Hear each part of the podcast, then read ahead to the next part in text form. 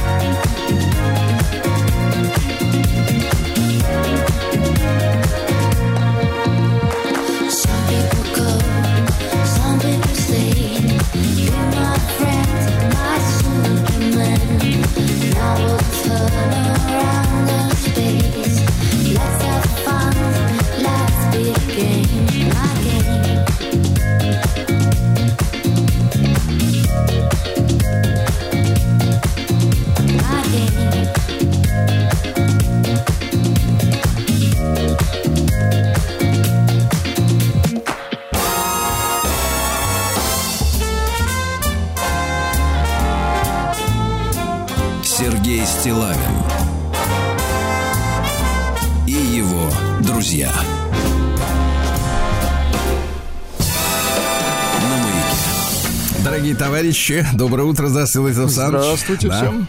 Позвольте, Владислав Александрович, в первых строках нашего сегодняшней, нашей сегодняшней встречи, нашего сегодняшнего заседания, скажем так, да, вот поздравить наших доблестных работников государственной безопасности с праздником, товарищи. Абсолютно точно. Давайте вот праздником, еще товарищ. озву- озвучим поздравления. Чекист рожден в борьбе, в сражениях жарких, С той пламенной поры немало лет Еще раз с праздником. да. Да. Значит, дорогие товарищи, я сегодня, в общем-то, в принципе, э, выступил с программным заявлением у себя в телеграм-канале Стилавин Тудой. Ну-ка. Да-да-да, выступил. Потому что, смотрите, я считаю, что э, накануне 30-летия... э, три- нет, 30-летия, это понятно, 100-летия создания Советского Союза, Вот, наконец-то, Владислав Александрович, я по вам наблюдаю, просто по вам. Вы же у меня как маркер, как лакмусовое, лакмусовое пальто, скажем так, да. Так вот, наблюдаю, что вы у нас протрезвели, очухались, наконец, да. От этого морока, как говорят сегодня в ютубах, да, который сковывал нам мозг последние 30 лет. И мы, соответственно, вот э, готовы окончательно понять, э, значит, какую страну мы потеряли, правильно? Ну вот, а символом потери той страны было скидывание с постамента железного Феликса на Лубянке. Помним. Мгм. Вот. Стоит он э, прямо таки вот посередке площади, которые обрамляют здания величественные, как раз э, органов с, с государственной безопасности. Я знаю, что товарищи чекисты очень, надо сказать, с большим негативом воспринимают отсутствие памятника на его месте. Понимаете, Владислав Александрович? Вот. И кто скидывал-то? Скидывали Бузатеры, да? в августе 91 года все это дело, да? И э, вот мы сейчас возмущаемся, знаете, вот смотришь на людей такие, ух, так, так такие вот, они начинают возмущаться, говорят, как так, вот на Украине ленинопад случился, вот у них даже слово такое есть, ленинопад, да? Ну Вот, потом, значит, начали сбрасывать памятники уже Пушкину, Достоевскому и так далее. Значит, в Прибалтике там эти уроды э, крушат воинские монументы и так далее, так далее. А началось-то все, друзья мои, вот с Железного Феликса. И ежели мы с вами, товарищ э, Владислав Александрович, а ведь вы, я знаю, неразрывно с своей судьбой, своей жизнью связаны. с- с Связан, организацией. признаюсь, да. Да, так вот, об этом надо говорить уже не таясь. Вот. И. Родственники у, Вла- у Владислава Александровича в погонах. Конечно, конечно. И причем, знаешь, не младших, так сказать, значений родственники. Да, да. Так что мы вами гордимся. Так вот, э, п- вопрос стоит так. Если, если, с- если э, Феликс был повален, значит, вот, так сказать, людьми, с которыми мы сегодня фактически сражаемся, так не пора ли, так сказать, э, взойти Феликсу Эдмундовичу, значит, э, на, обратно на постамент, на свое законное место? Потому что, ну, что я могу сказать? Ведь Феликс Эдмундович, он ведь занимался чем? Борьбой с саботажем. Прежде всего. на минуточку. Саботаж. А саботаж-то когда как? Вам надо что-то делать, пушки, танки. А А люди мешают. делают вид, что они сделать не могут, и, соответственно, заказ не выполняется. Вот, так что, товарищи офицеры, еще раз с праздником, товарищи. Сергей Стилавин и его друзья.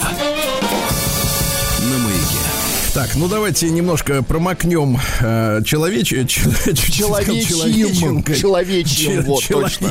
Да-да-да, человечьим. Звучит отвратительно. Звучит отвратительно, согласен. Но, Но смешно. знаете, надо, надо познавать все грани прекрасного. Да, да, да, да, да. Не только лишь одними пафосными речами, как вы вот сейчас выдали, да, кормить аудиторию, но и быть человечьим. Человечье подвезли. так.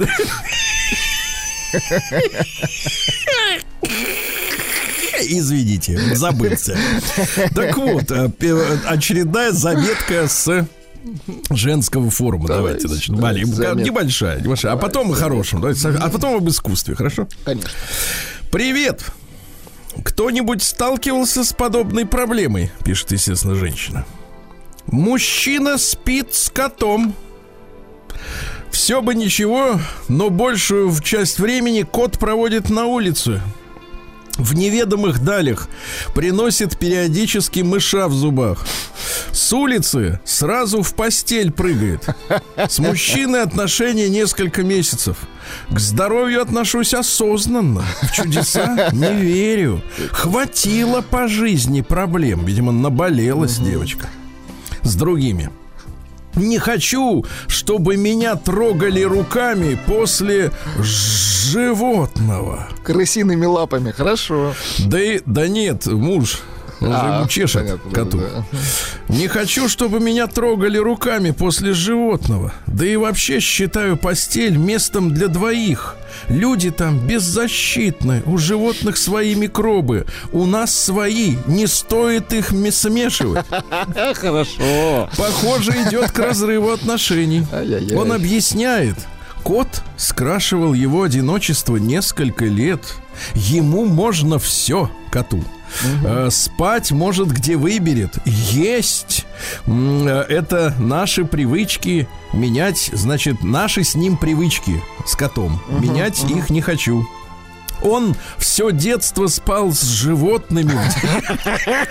Звучит тоже отлично. Так. Да-да-да. Он все детство спал с животными в деревне. Все было хорошо. Не говори типа ерунды. Она, он, привитый. Хотя, при чем здесь прививки? У него живет еще второй кот. Тому ничего нельзя, только находится в тепле и кормежка, а этот спит с нами. Что делать, девочки? Вот так, ребята. Бежать. Да.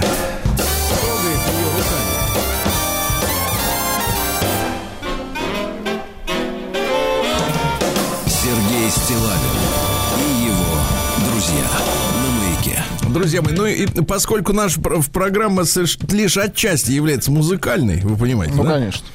Вот, то, конечно, каждый повод для того, чтобы немножко добавить музыкальности, э, мы с Владиславом Александровичем воспринимаем, в принципе, на ура.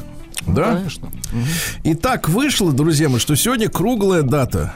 Вы не поверите, но сегодня 40 лет Так. 40 лет исполняется Ирине Алексеевне Забияки. То есть, извините, э, я вот читал правила русского языка. Оказывается, такие женские фамилии нельзя так склонять, как я сейчас сделал. То есть вот если бы это был мужик, э, мужчина, забияка, то мы, в принципе, сказали бы забияки. А по правилам русской словесности, вот женские такие фамилии, их вот склонять нельзя. То есть сегодня 40 лет исполняется Ирине Алексеевне Забияка. Забияка. Забияка. Да, Забияка. Вот, Классно. э, значит, э, она, соответственно, в солистка, помните, вот лет 15 назад, вы, вы, вы же забыли уже, Владислав Александрович. Я забыл уже, да. Вы И а на вспомнили. наши молодые слушатели, которым сейчас всего лишь там, ну сколько там? Ну, 3-4 50. года. А, Да, да, они, соответственно, вообще, может быть, даже не в теме. Э, Так вот, э, она является солисткой знаменитой, помните, группы Чили. ну, не то, что знаменитой, но модной. Модной. Да, свое очень время. модный 20 лет назад, 15 Да, лет да. назад, да, то есть очень-очень давно и обладает, э, нет, я скажу по-другому, у Ирины Алексеевны Забияка э, прекрасный, неповторимый, зычный э, голос, Тембр. понимаете, да? Да, да, тембр шикарный. Сейчас на, на эстраде такого не встретишь. Вот. И я хотел, чтобы мы напомнили с вашей помощью, Владислав Александрович, Да. вот давайте с песни «Лето», может быть, начнем, Давайте. да? Хиточек, чуть-чуть напомним. хиточек. Будем любезны.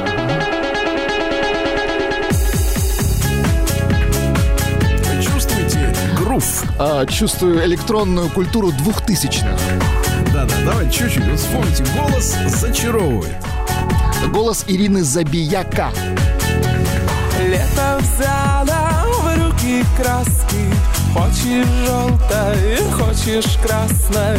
И зеленой по аллеям бродить.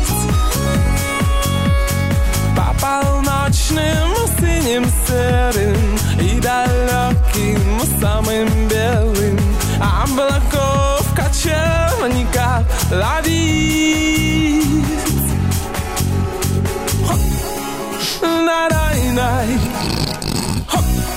Ну, это шик. най-най-най-най. Из всех динамиков сто лет тому назад. Ну, Да, это хит, да, был. да, был хит такой. Значит, есть у нас еще трек, Владислав Александрович, я для вас подготовил. Так. Э, Дело в том, что с- при помощи Ирины Забияка Так, а, начал петь ведь наш Гоша Куценко. жаль. Жаль. Да, да, да. Именно она его раскачала фактически, да. И я хочу, вот хочу вас э, попросить, Владислав Александрович, сейчас поставить песню, да, сначала, вот с- сказка она называется, да. И послушайте, пожалуйста, голос Гоши, и вы задумайтесь, а на голос другого какого вокалиста знаменитого на самом-то деле, если бы у Гоши была сила голоса, он, он был бы похож. Вот Ну-ка, давайте давайте послушаем. попробуем послушать.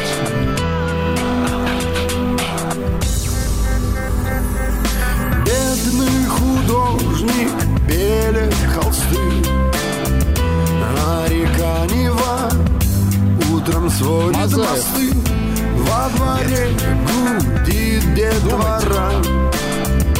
Может будет дождь, а я на зло без зонта. Как бы мне найти в этом мире ее Какие И еще варианты? что сложнее еще А теперь представьте себе Филиппа Бедросыча с Да песней, а? ладно, ты, Ну, ты- слушай, ты- ты на кого крошишь? Да слушай. Еще сложнее День, ночь, все равно Черно-белое кино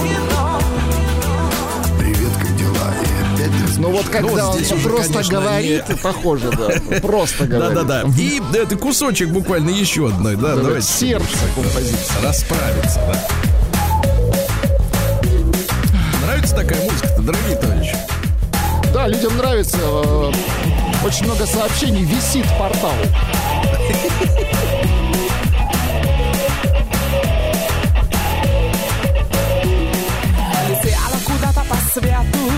Дорог очень много, но выбрала эту. Стучала в закрытые двери Никто не открыл, никто не поверил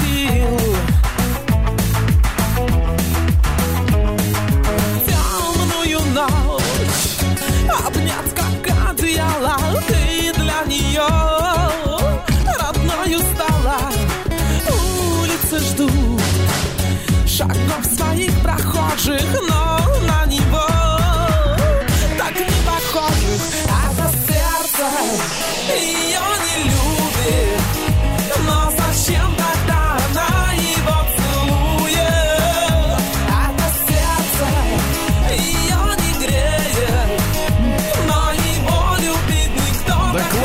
Владислав Александрович, да, Да, класс. да. На самом деле, да, давайте, да, Иру, с днем рождения, да, я, Конечно, честно говоря, очень был впечатлен историей вообще возникновения названия группы Чили. Ну-ка, расскажите.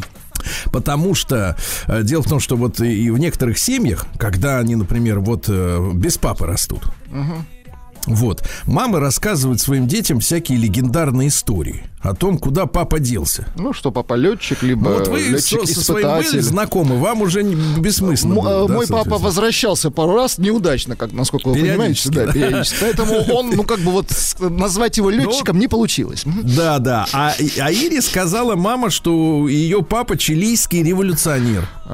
Романтично. И поэтому, Романтично. поэтому вот она, вот девочка, да, прожила детство м, с мыслью о том, что папа где-то там, да не смейте вы сюда, вместе с Карваланом. Нет, Карвалан-то другое. Карвалол, а это у Гоши. Что-то мы запутались, да? Вот мне кажется, да, все переплетено очень те- тесно. Вот. И девочка р- росла, с мыслью о том, что папа где-то там борется за свободу в этих вандах. В Андах. Мгм. В Андах, да. Я вот эти места представляю себе зрительно очень хорошо. Э, Вот. А голос действительно шикарный. Вот так, С- Влад. Согласен.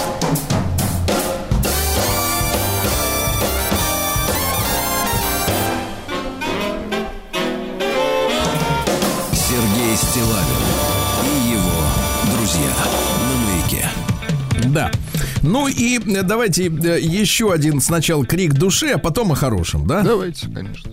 Владислав Александрович, вы, в принципе, вот скажите, пожалуйста, э, ночью спите хорошо, не подрываетесь, к холодильнику не бегаете? К холодильнику нет.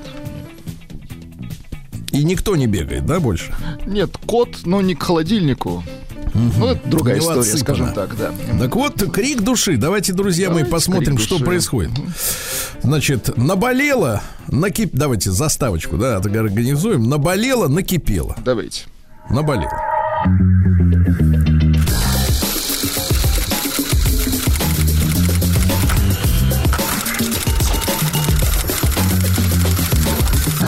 Приемная нос. Народный омбудсмен Сергунец. Да. Наболело, накипело.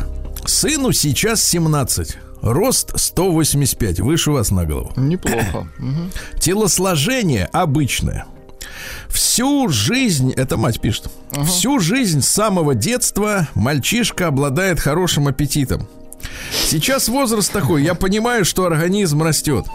Он учится в колледже с утра и до трех. Потом сидит дома и играет за компом до ночи. На тренировки не ходит. Ленивый. Просто до слез устала готовить. Нескончаемая жрачка. Какая вот бо- боль Такими- в этих строках. Да-да-да. Такими отрывистыми вот фразами идет э, текст. Ест с утра перед колледжем. Слушайте, ну у него рост, ну, Тихо, тихо. товарищ мама. Ест с утра, вы не вступайтесь, вы Хорошо, худощавый. хорошо. Ест с утра перед, перед колледжем, ест в обед, ест на полдник и вечером обязательно плотный ужин. Может часов в 12 ночи встать и еще смести все, что осталось в холодильнике. Готовлю много полноценно. Борщи, котлеты, супы, макароны. Но просто уже кажется, что нет сил. Ловлю себя на мысли, что хочется его просто удавить. Какая ненависть. Так. Мне кажется, мама просто завидует, что у нее хороший аппетит. А ей-то, наверное, нельзя, она наверное, никак да, она, худеет. да. Конечно, ей же надо влезть в джинсы, в диете, на которых она, диете. смотри, в которых она в 19 на дискотеку впервые Да-да. пошла. А этот ест Ага. и ест, а? Вот А урод. жрет мерзавец. Воспитываю его одна, и практически весь мой заработок идет на его желудок. Иногда хочется купить что-нибудь вкусное и дорогое, типа икры красной, креветок или стейк из лосося. Но понимаю, что с таким проглотом это невозможно можно – для себя самой этой проблемой не было бы абсолютно. Мне много не надо. С ним же, с ним нет никаких денег не хватит. Купила огромную коробку печенья. Вечером прихожу, ее уже нет. Это помимо основного питания. Сожрать целую огромную коробку печенья килограмма два за день. Если покупаю батон, он спокойно сожрет его весь за один раз супом, намазав на него полбанки плавленого сыра. От мысли о готовке меня уже просто трясет. Трясете. Сегодня поймала себя на мысли, что просто хочется собрать чемодан и сбежать куда-то в закат. В закат. Слушайте, дорогая наша мама, Гениально. гоните его, гоните его, Гениально. всё, пусть работать идет. Прием Там же и питается. корреспонденции круглосуточно. Адрес стилавинсобакабк.ру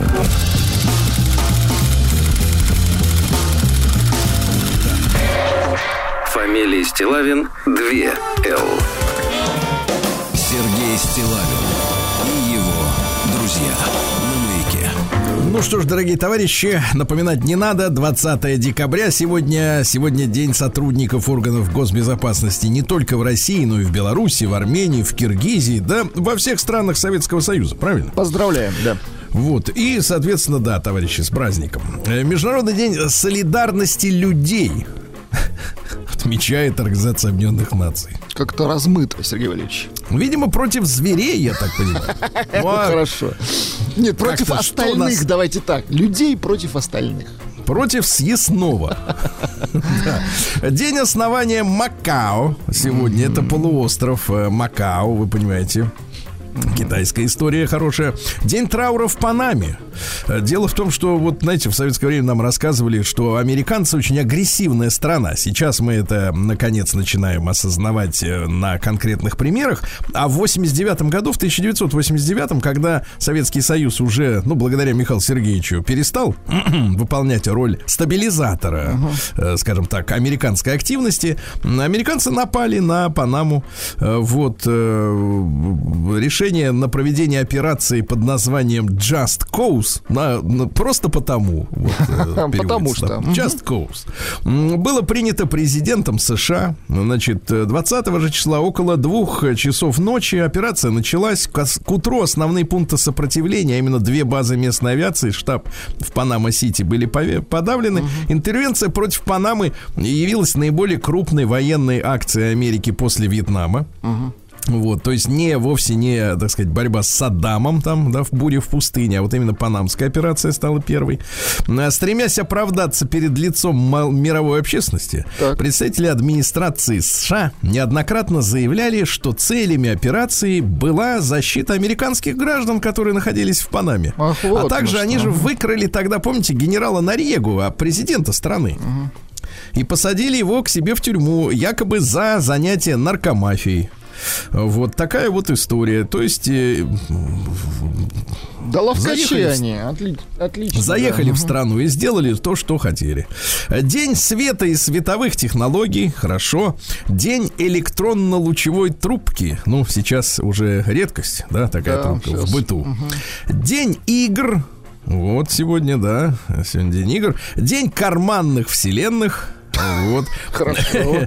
Да-да-да. А, Праздник радостных песен. Ну вот какая песня у вас вызывает наибольшую радость? Так вот А, сразу? наибольше я могу поставить. Тем более заодно поздравим с праздником еще раз. Ист рожден в борьбе, мужал в сражениях жарких, С той пламенной поры немало лет прошло.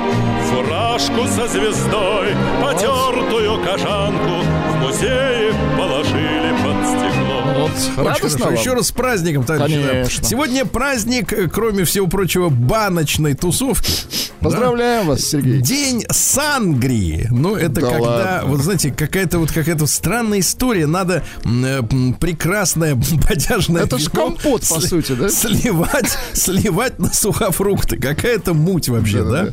Помните, они к нам стали везти эту Сангрию в Деш- 90-е дешевую, годы. да-да-да. А люди, люди, знаешь, ну, понятное дело, в Испании плюс 40, да, а люди такие смотрят в минус 20. Смотрят на нее, думают, да ладно, ананасы им заливать, сейчас. И сегодня Абросимов день, э, да. Э, Дело в что, так сказать, э, надо готовиться, товарищи, к Рождеству, да. До Рождества ведь больше никаких крупных праздников не будет. И этот день подводил символическую черту под праздниками уходящего года. Так и говорили, Амвросий праздники отбросил. Ясно?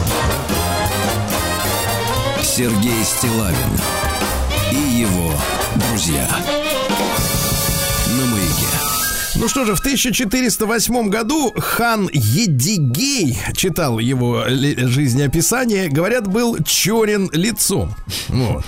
Отступил от стен Москвы, э, закончилось, э, закончился последний крупный разорительный набег на Русь. Да? Во время осады Москвы, значит, когда он окружил, Едигей отправил в Тверь э, местному князю требование, ну-ка иди сюда вместе с артиллерией, Москву брать вместе будем. То есть вот эта история, она как бы немножко не, не, не вяжется с, с, с легендами про некое Иго, да? То есть была какая-то коллаборация такая крупная, да? Вот после трехнедельной безуспешной осады, э, в принципе, Едигею наши вынесли 3000 рублей. Вот, и тот пошел обратно. Но подлец э, по пути, значит, э, обратно опустошил Серпухов, Дмитров, Клин, Нижний Новгород, Коломну пограбил, да. То есть вот ему трешку дали, он ему все равно мало урона. Ну, представляете, 50 да? долларов дали, шутка. Мгм. Да, ну, по- да-да, тех самых э, средневековых. Вот. Потом он, кстати, еще возвращался, но уже не на Москву. В 416 году, в 1000, он разорил Киев. Вот, и все правобережье. Право- ну, правобережье, то есть вот западную часть, грубо говоря, Днепра, да. А через три года его убили сыновья товарища Тахтамыша в районе города Сарайчика. Сарайчик это сейчас в Казахстане. А, Вот. Ну, вот такая вот история, да. А В 1709-м Петр I издал указ, подчиненный перед лицом начальствующим должен иметь вид лихой и придурковатый, да, да, дабы своим разумением не смущать начальство. Прекрасно. Хорошо, да. А то развелось тут, понимаешь. Вот, в Умники, 1800, вот-вот. да, лихой, лихой, то есть лихой в смысле готовый исполнить, да? Да. Но придурковатый, чтобы интеллектом не смущать никого старших. А в 1805-м Томас Грэм, э, шотландский химик, э, которого часто называют отцом коллоидной химии. Он разделил все вещества, он, он много занимался растворением. Размешивал много в этих в мензурках. А, Он разделил вещества на кристаллоиды и коллоиды. Да, молодец. Да, да, да. Да, дело в том, что вот э, коллоиды это системы промежуточные между растворами. Вот когда вы сахар в стакане растворили, да, его же не видно. А есть взвеси, когда муть, Когда видно. хлопушки, да, вот там болтаются. А коллоиды это значит что-то такое, как-то между ними, ну, не совсем, да, понятно, я понимаю, вам, вам тяжело, да. А в 1862-м Андрей Мермедардович, бывают и такие отчества, Владислав Красивое а, отчество. Зайанчковский. Это царский пехотный генерал. А, Кстати говоря, не трус. Он в в японскую войну за боевые отличия награжден был золотым оружием за храбрость. Да. А в 1918-м добровольно вступил в рабоче-крестьянскую Красную Армию. Понимаете? Жаль. И, э, будучи пехотным генералом, да, генерал от инфантерии, ну вот, э, был членом особого совещания при главкоме. Несколько раз его подтягивали чекисты, говорят, ты, мол, типа, ты не сливаешь ли белым-то информацию? И, наконец, в 20 году его все-таки арестовали в собственной квартире в Москве, ему квартиру оставили. После двух допросов э, более его не допрашивали, он просидел почти год. Вот, обвиняли его в помощи переброски бывших офицеров э, к Деникину, да, Э, вот, а потом его освободили, и по слухам, так сказать, вот, э, ну, таких людей, как бы, завистливых, что, мол, согласился сотрудничать с ОГПУ, и, кстати говоря, он действительно участвовал в операции «Трест», помните, знаменитая операция «Трест», когда было сымитировано наличие монархического подполья в уже советской России, Да-да-да. и под эту тему из Европы вымати- выманили э, сюда вот лидеров, условно говоря, повстанческого движения, да, движения сопротивления, где они были и И арестованы. прищучили. Мгм. Вот такая история, да. А в 1868-м Харви Файерстоун. Есть такие шины, да, есть Бриджстоун, есть Файерстоун. Американский промышленник, который основал шинное производство в Огайо, кстати говоря, да. Ну Вот. э, Вообще он был Файерштейном. Ну, бывает такое, ну что вы. Не Файерштейном, а Фойерштайн. Фойерштайн. Это фамилия немецкая, да. Ну, немцы там в Германии... В Америке, кстати, очень много немцев. То есть нам, чтобы с вами понимать психологию м, американцев, да, там э, сильное еврейское лобби, сильное армянское лобби, э, ну, много-много разных лобби. Ирландское лобби, Владислав Александрович, Ну, да, конечно. конечно. И повезли. немцев очень много, очень много немцев. Вот это немец, да. Ну и что? И, и производил каучук из деревьев, понимаете, да? И так далее. А во время Второй мировой войны компания а, по призыву правительства, ну призыв какой? Если не выполнишь, то все, крышка. Стал производить армейские снаряды, алюминиевые бочки для продуктового транспорта, ну и так далее, да. Вот. А что же интересного? В 1891-м Елизавета Юрьевна Кузьмина-Караваева родилась. Ну, как сказать, настоящая женщина-герой, на самом деле, французского сопротивления, но э, в Российской империи она была поэтессой. Так. Она окончила женские бестужевские курсы, издала, э, значит, стихи в 12 году, на которые обратил внимание сам Александр Блок, да. Причем, что интересно, она состояла э, членом партии эсеров, это террористы. которые как бы вот за крестьян выступали, да? Вот, участвовала в белом движении, потом уехала из России, поселилась в Париже. В 32 году она приняла монашеский постриг, стала матерью Марии, вот. А когда пришли немцы, то во время, ну, во Францию, да, во время германской оккупации Парижа ее дом стал одним из э, центров штаба сопротивления. И героическая женщина, на самом деле, ее арестовали э, в феврале 1943 года, а 31 мая, с марта, простите, 45-го, то есть до победы оставалось э, меньше полутора месяцев, она отправилась в газовую камеру вместо одной из отобранных для этой экзекуции администрации женщин лагеря. Представляете? Ужас, да. Герой, самый настоящий. И вот стихи. Стихи. Вот представляете, какая, какой, какой жизненный путь, да, романтическая поэзия, эсеры, э, белое движение, иммиграция. Сергей Валерьевич, и- давайте вот стихи вот через, ну, буквально вот небольшую паузу, а то вот не, не хочется вот рвать стихи, понимаете? Не хочется рвать. Да стихи на то и есть, чтобы их рвать.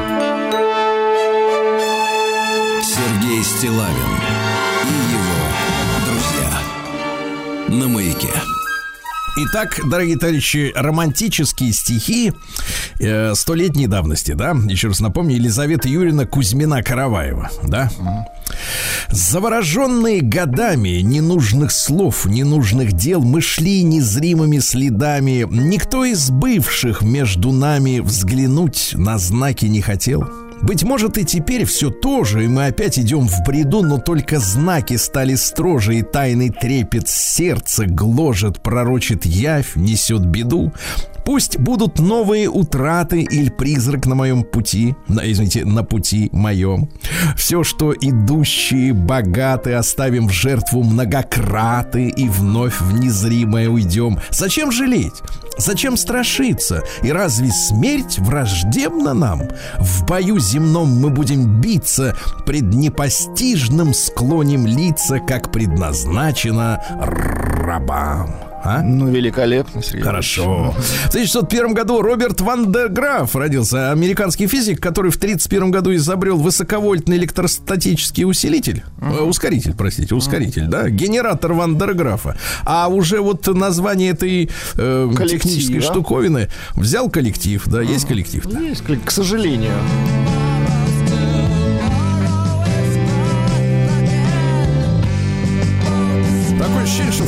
Записано.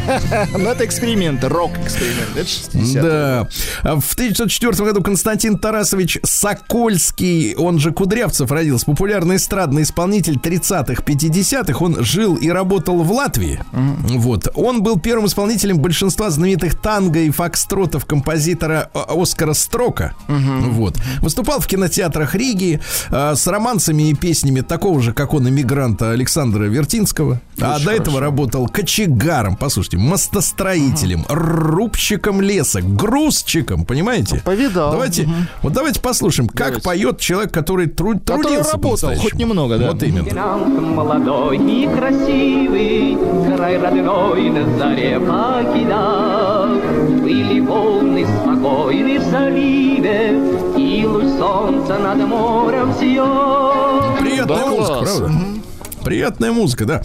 Вот, э, с 51 года, кстати, тоже на сцене. Работал и в латвийской, и в белорусской, в ленинградской областной филармонии. Вот, все, все было у него в порядке, да. А в 1915 году Гулям Алиевич Алиев родился таджикский знаменитый селекционер животных.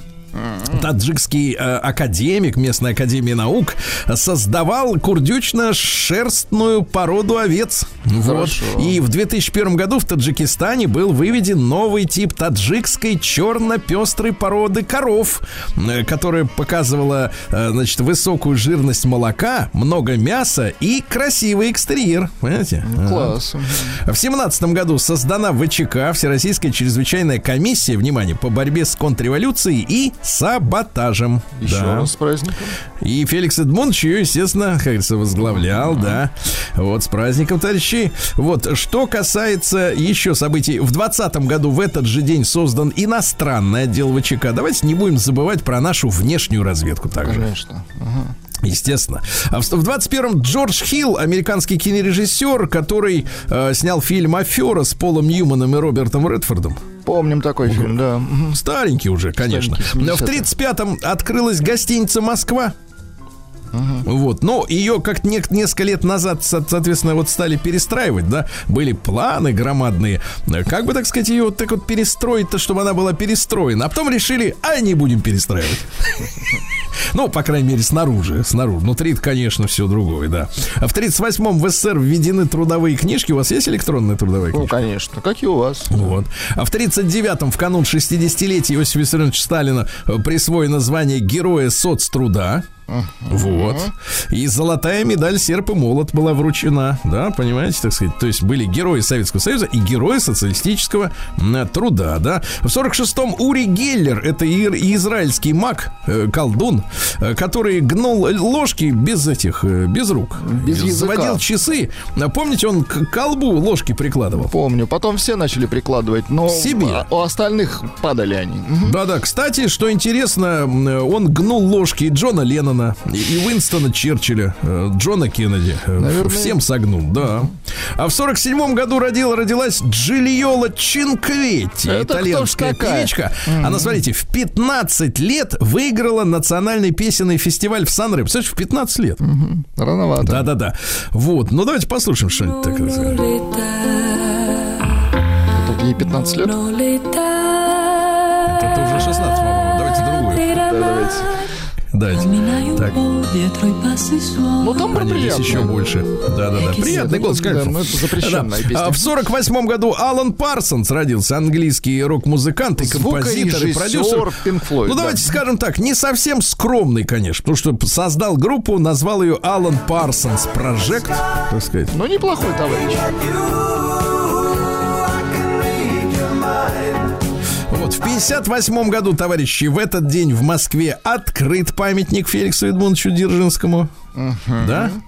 А в 66 году родилась Элен Ролле. Это французская актриса и певица. Ну, знаете, вот поколение 35-летних нынешних, да, там 40-летних, они, значит, как бы вот росли на сериальчике «Друзья». Френдс. Да-да-да. И как только ты им говоришь, например, что Дженнифер Энистон страшила, они сразу... Потому что это их детство, да. Это их детство, да, вот, э, да. А, Вот. А до этого был сериал французский «Элен и ребята». Да, помню. Вот давайте музыку-то. Знаете, меня что раздражало? Я как раз в рок-группе играл. А, они типа репетировали в этом сериале, а все записано Постоянно. на шарабайке. Вот, а, а полностью сделано на клавишных. Тут живой только голос. Отвратительно, вранье. Да, ну кроме сериала «Элен и ребята», она снялась в таких лентах, как «Первые поцелуи», «Грезы любви». «Каникулы», «Каникулы, «Каникулы любви» Кроша. и, А. наконец, нак- и, наконец, «Тайны любви», как вы понимаете. В 70-м году в Польше после массовых протестов э, сместили, наконец, э, с первого поста Владислава Гамулку, который, кстати, был антисемитом отъявлен, да? Вот. Ну и что интересного, в 85 году Елизавета Михайловна Боярская родилась. Поздравляем. Вот, э, и супруга его, и ее, извините, поздравляем. И, да, и па- Такая папу радость, ее да. поздравляем. Да, и в 98 году Килиан Мбаппе родился, тот самый, который два дня назад э, проиграл в финале чемпионата мира. Которого по- Макрон целовал в лоб. Целовал, но не, не да. Мгм.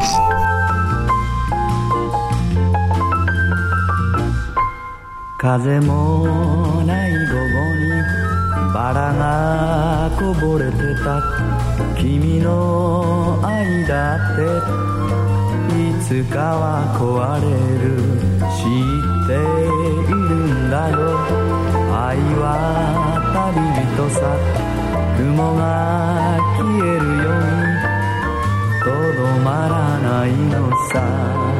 でもでもそれだからでもでも大事にしたいのさ今日の日の愛と日の光風のそよぎさえ心に抱きたい。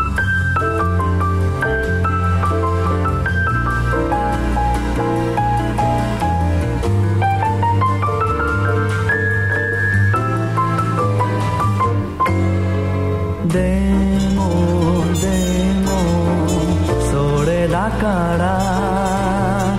でもでも溺れていたいのさ今日の日の愛に二人きり。明日の日を忘れ心ゆくまで。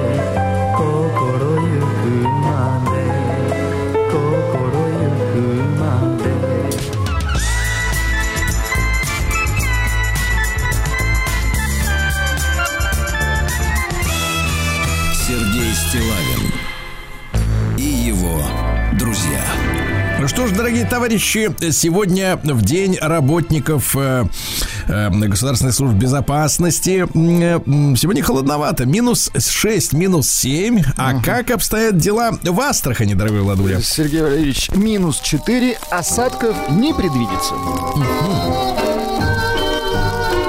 чтобы песней своей помогать вам в работе, дорогие мои. Астраханцы, дорогие товарищи. Э, Дед Мороз из Велюко- Великого Устюга прибыл на поезде в Астрахань. В поезде 19 вагонов, в том числе вагоны-рестораны. Вот счастье-то, а. Для Мороза, да? Дальше, так сказать, э, о, прохи- о проходимцах. Молодого астраханца, 19-летнего поганца, осудили за оформление микрозайма на родного дедушку. Ты представляете? Подлец. 65-летний э, пенсионер обратился в полицию. Говорит, к нему приходят письма из микрофинансовой организации. Говорят, верни старче 5 тысяч. Ай-яй-яй. Полиция выяснила, что оформил займ на дедушку его собственный 19-летний внучок-поганец, который гостил у дедули. Во время оформления займа в интернете он вписал туда данные дедушки. Правда, указал свой собственный банковский счет, по которому его и Выявили, да. Лавкач, но тупой. Э, Вот астраханец украл индюка, чтобы опохмелиться. Из личного подсобного хозяйства пропал индюк. В похищении пернатого заподозрили 49-летнего работника. Выяснилось, что мужчина очень хотел выпить. Денег не было. Тогда он украл индюка, обменял его на две бутылки водки. Представляешь, друга обменять на водку, а? Мужчина надеялся, что пропажа одного индюка будет незаметной, но хозяин-то знает своих наперечет. В Астраханской области пастух от скуки сообщил о минировании моста. От скуки.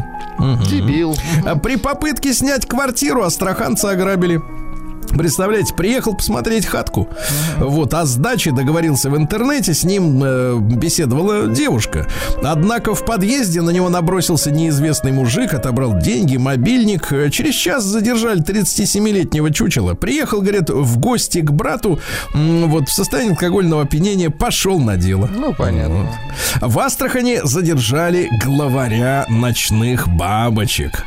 И дальше фраза прекрасная. Леди с низкой социальной ответственностью, а, леди помогали скрасить досуг мужчинам в одной из саун. Девушки признались, что хотели отдохнуть, расслабиться, а заодно и заработать. Представляешь? То есть, а- значит, расслабляться и работать одновременно хотели. Лав- Да. Ловкачи Вот. его. А главарь, главарь сядет теперь на срок до пяти лет. Да.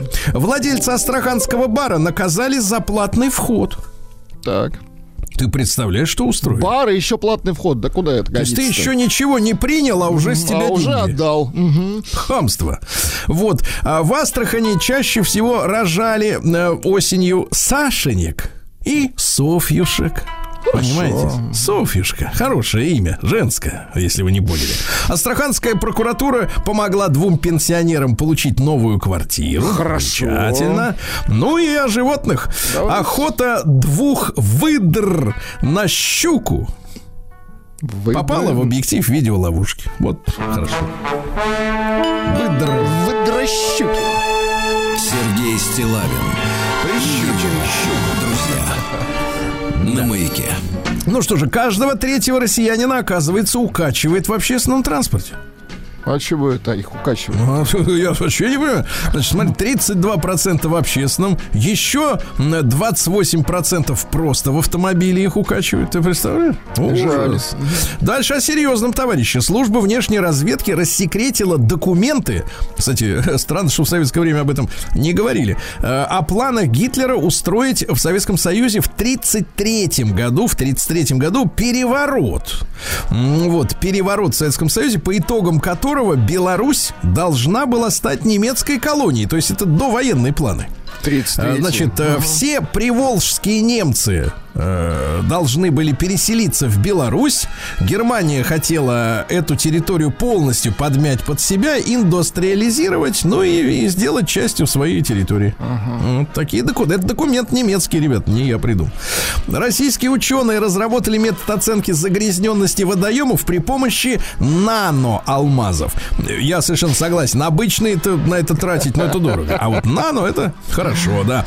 А в, инсти- в нашем э, исследовательском центре имени Пирогова замечательном рассказали об успешных опытах по управлению движением мышц извне. То есть, смотрите, э, стоите вы, например, на остановке, да? Да, и Например, давай И вдруг плясать. начинаете, и вдруг начинаете плясать или чесаться, а оказывается, это пироговцы вам луч посылают. Да класс. Ага, вот именно. А Вильфанд рассказал, что в Москве в сугробы начнут таять 22 числа, так что пока не тают, Хорошо, ждем, еще пару ждем. дней. Мгм.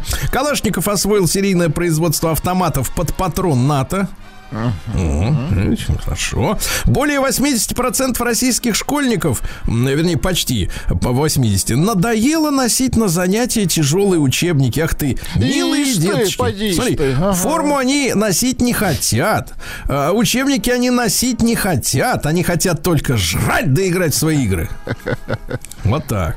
Производители продуктов э, наши отечественные заняли место ушедших зарубежных компаний полностью. Молодцы. Полностью. Идиоты просто потеряли рынок. Дальше. В России создан первый чип на холодных атомах. Холодные атомы. До этого их грели, а теперь не надо. А футболист команды Сочи, футбольного клуба Сочи, Лука Джорджевич, признался, что может выпить пиво после матча. А Владислав Александрович признается, что может выпить до, До. и вместо. В Москве открылся завод автомобильных кузовных деталей в Бирюлеве Западном на юге Москвы. Открывал мэр Москвы Сергей Собянин. М, 250 тысяч машин комплектов можно будет делать на этом заводе. Завод станет основой для возрождения российского автопрома. Товарищи, можем друг друга поздравить, правильно? Поздравляю. Российские ученые улучшили сверхпроводники с помощью одноатомного слоя золота. Представляете, толщиной всего один атом. То есть а, так-то вот краской мажешь его, сколько там, Не килограммы то, уходят. не то. А здесь толщиной в один атом, блестяще. Дальше печаль, не то что печальное, но как-то вот Ну давайте. да. Что там? Мультфильм хочет снять сериал про Чебурашку. Сериал. Да. Сериал, да-да. Тот, тот-то не сериал был, который тогда был. А сейчас вот будет действительно уж сериал, так сериал. Глава АвтоВАЗа заявил, что электромобили в России не получат широкого распространения до 2030 года. А почему? Да и слава богу. А что так пессимистично, товарищи? Да. Дизайнеры посоветовали украшать елку в съемной квартире конфетами. Хорошо. Говорит, так дешевле, чем шарики покупать в съемную квартиру. Ага. А стало известно, что если у вас мерзнут руки и ноги, и даже если вы в носках и в перчатках, то у вас дефицит железа. Кушайте железо, Железо, товарищи. хорошо. Да. Э, Лучшим блюдом, самым полезным для новогоднего стола назвали холодец с горчицкой. Да? Класс. М. А россиянам назвали четыре наименее вредных для фигуры алкогольных напитка, Владислав Александрович. А, светлое пиво, сухое вино, сидор из яблок, коктейль кровавая Мэри. Ух, самые безвредные, да. Ну и, наконец, смотрите, россияне признались в традиции, 46%, кстати говоря, в традиции подводить личные итоги года. Вчера я читал новость о том, что как раз вот подведение итогов э, приводит к депрессии. Ну, конечно, было бы что То есть- подводить. Ага. То есть 46% в грусть тоска у них, да, съедает их. А россияне раскрыли самые желанные новогодние подарки. Вы думаете, айфоны, сапоги и шуба? Нет, а Нет, какие? выдохните. Парфюм, цветы, украшения. Хорошо, хорошо. Ну и, наконец, Владик, Владик, минуточку. Россияне наживаются на разводах, вы представляете? Ну-ка, как? Э, Директор с из счетной палаты рассказывает, что россияне, про- проч- прочуяв фишку, прочуяв, э, стали разводиться ради социальных выплат. Вы представляете? Как это мгм, О, неприятно. как это низко. Низко. Низкосоциально ответственно. Так, ну что у нас? э, В Британии курьерша э, пицценосица откусила палец клиенту во время драки из-за пиццы, представляете? Психическое. То есть такая finger-пицца. Да. А Катя Лель ответила скептикам, которые шутят над ее встречами с инопланетянами. Я вам рассказывал, кстати, достаточно подробно в эфире. Вы, кстати, тоже ржали, это отвратительно. Я не ржал. Э, Кате обидно получать такую реакцию. Она 30 лет молчала, чтобы ее не признали сумасшедшей, но, так сказать, все равно рассказала, и спасибо ей большое. Она в 16 лет встретила инопланетян. Ей вырывались зубы, я об этом вам Может, рассказывал. там как-то передачу с ней устроить, а? Я предлагаю Катя- пригласить Екатерину, потому что я Катя отношусь Лель, к ее... туда и обратно, вот так. Нет, назовем. нет, я отношусь к ее истории совершенно, как говорится, лояльно. Мы все вот так абсолютно. относимся, да. Абсолютно. Вот вы ерничаете, я нет. Я нет. Дальше. Сводница Роза заявила, Так. что специально выставляет себя безграмотной ради близости к народу. Как это низко. Чтобы Подыгрывает. быть ближе, Ну-ну. чтобы ближе к народу, Роза, надо быть не безграмотной там, или Надо тупой. сидеть дома, Роза. Нет, а ездить надо не в бизнес-классе, правильно? Ходить в магазины пятерочка, верный, э, Дикси и, так сказать... э, Стоп, э, ну, Сергей Валерьевич, столько не оплатили. Стоп. Все, все, все, молчу. Я просто подсказываю. А Дальше. Э, Кейт Уинслет, бедная, затравили ее из-за жира. А, а, Ее обвиняют в том, что Джек из Титаника. Джек это кто? Кот там, собака, кто Я это? вообще Джек? там не... Я только там... Видимо, Ди Каприо. И она, и все, больше Ди никого. Каприо. Его, Да. видимо, там звали Джек. Я не смотрел этот фильм. возможно. Но тем не менее. Кейт Уинслет обвиняют в том, что Джек из Титаника утонул, потому что она слишком жирная. И рояль бы двоих не Нельзя так про девушку говорить. Бедно. Россиянкам посоветовали э, ради женственного образа носить полупрозрачные платья. Ну, то есть, то есть э, женщины еще не до конца разделись, еще есть резервы для того, чтобы было видно уже все. Да, Еще да, есть да. порох. А в США визажистка бросила работу, давайте о хорошем, ради спасения коров-инвалидов. Замечательно. И, наконец, 50-летняя профессиональная любовница. Новый термин. Профессиональная любовница. Рассказал, что самое горячее время это декабрь, когда в- на- накануне Рождества ей дарят максимальное количество подарков. Тфу ты дрянь, а? Фу ты, ну-ка, надо говорить.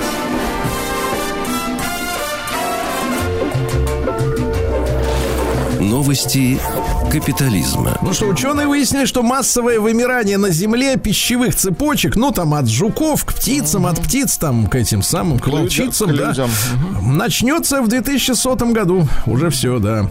Харви бедного Вайнштейна опять э, признали виновным в, обвин- Слушайте, в ну изнасиловании. отстаньте от него уже. Ну сколько Не могут Уже- отстать. Его уже оправдали по обвинению в насилии над массажисткой, да? Так. Но признали виновным в изнасиловании новой итальянской модели, да.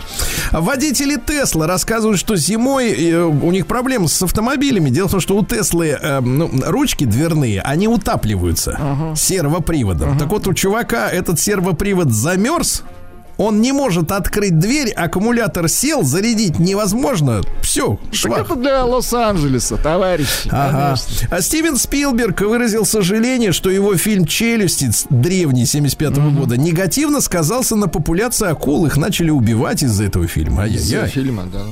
Из сервиса Steam э, пропала игра виртуальной реальности, в которой можно было заниматься сексом со знаменитостями.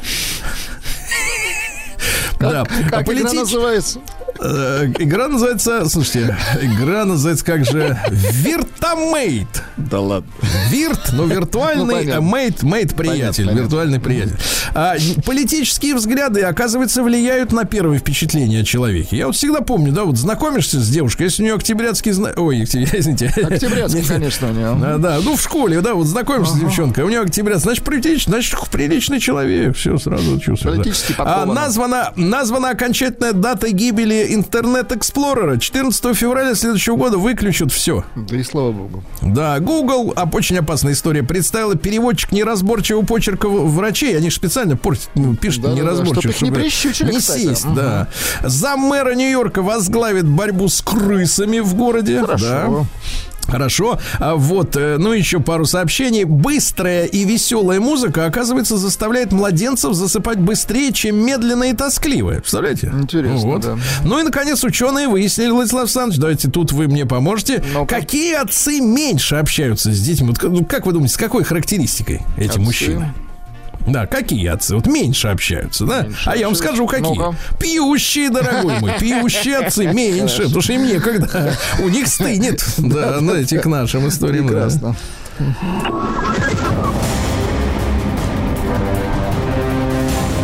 Сегодня не смогу. Сынок, отлезь.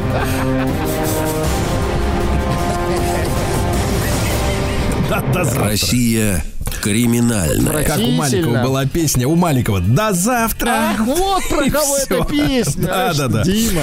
А, а, россиянин, вот э, рубрика начинается с э, подзаголовка «Чучело». Россиянин э, хотел извиниться перед девушкой, с которой поругался.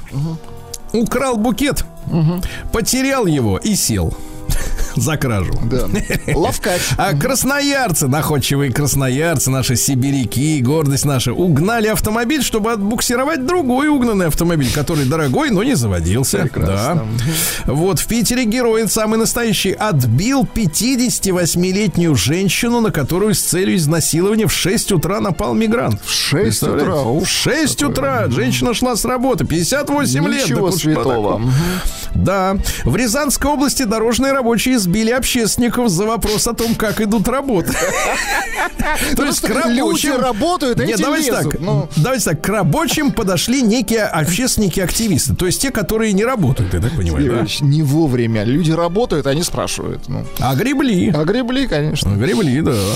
Дальше. В Волгограде задержали организаторов подпольной порностудии. Так. 23, 23-летние жители Самары сняли квартиры в Волгограде, да, вот, э, на- наняли администраторов и актеров. Еще Ну, послушайте, актеров. что за актеры такие, если они, в принципе, это же имитация все, это не, наста- не настоящее. Ну, актеров имеется в виду акробатов, наверное. Да.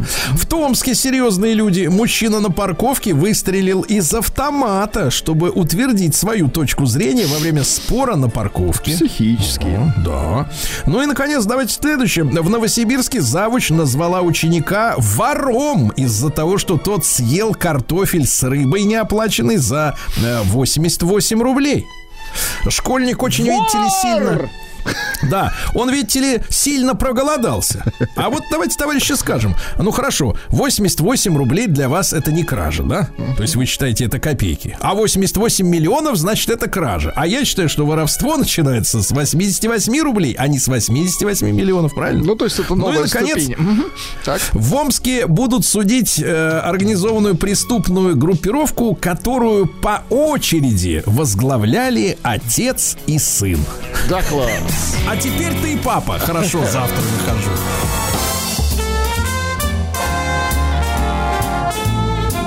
Сергей Стилавин и его друзья.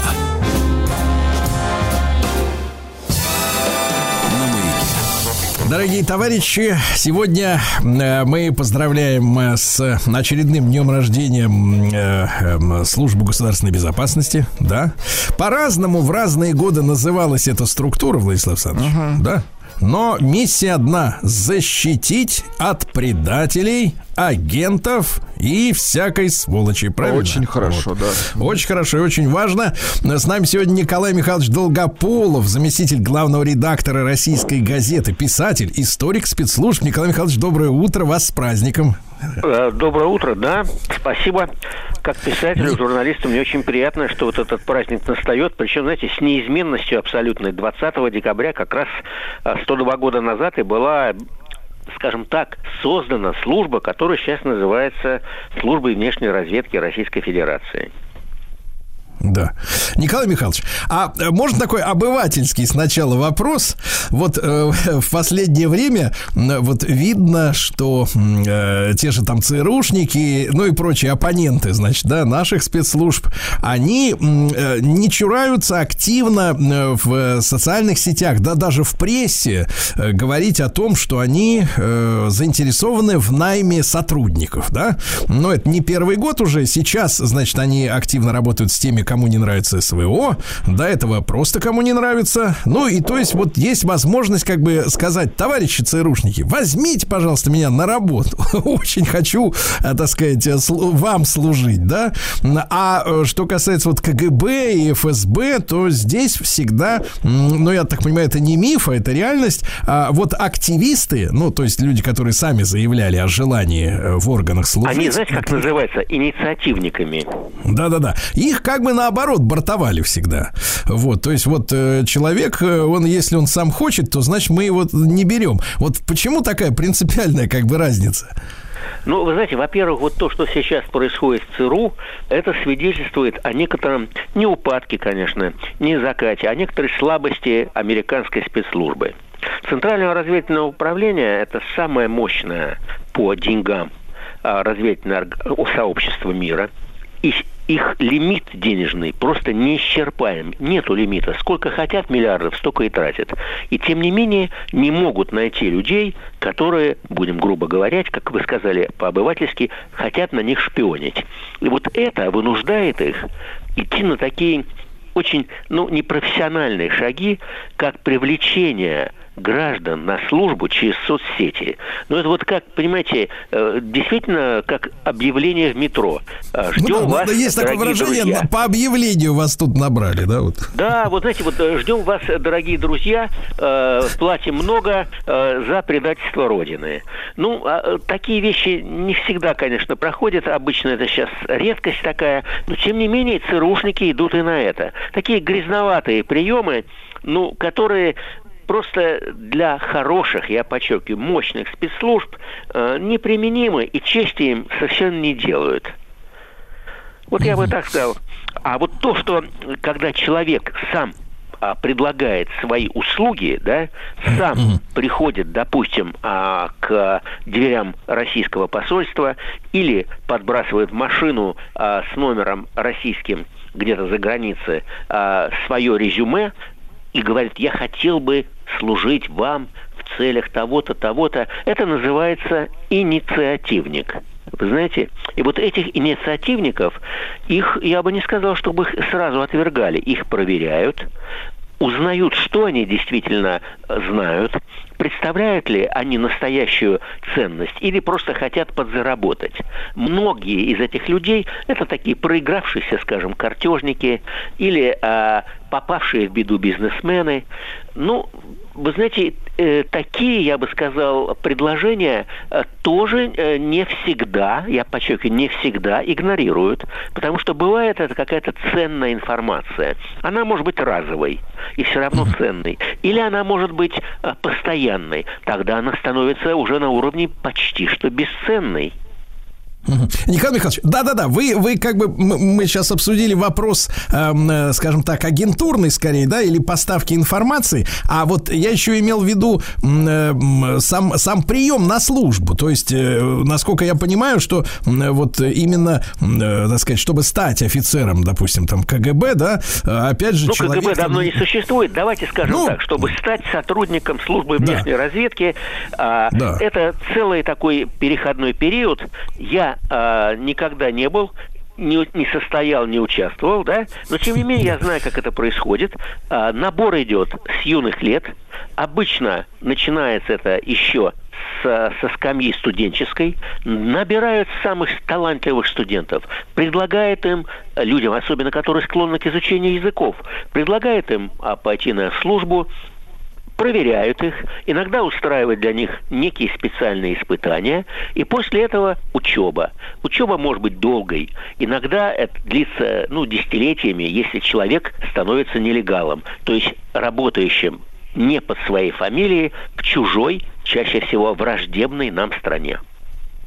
То есть этот, э, этот человек, э, вот мы, мы все смотрели фильмы про разведчиков, да, и мы, мы понимаем, что это смертельная опасность на самом деле, да, э, для вот человека. А, как вам кажется, Николай Михайлович, вот сегодня, да, когда у нас, ну, давайте скажем так, мягко, элегантно, да, ну, скажем так, не совсем вновь скон- сказать, сформировались морально-нравственные идеалы, да, вот, не совсем.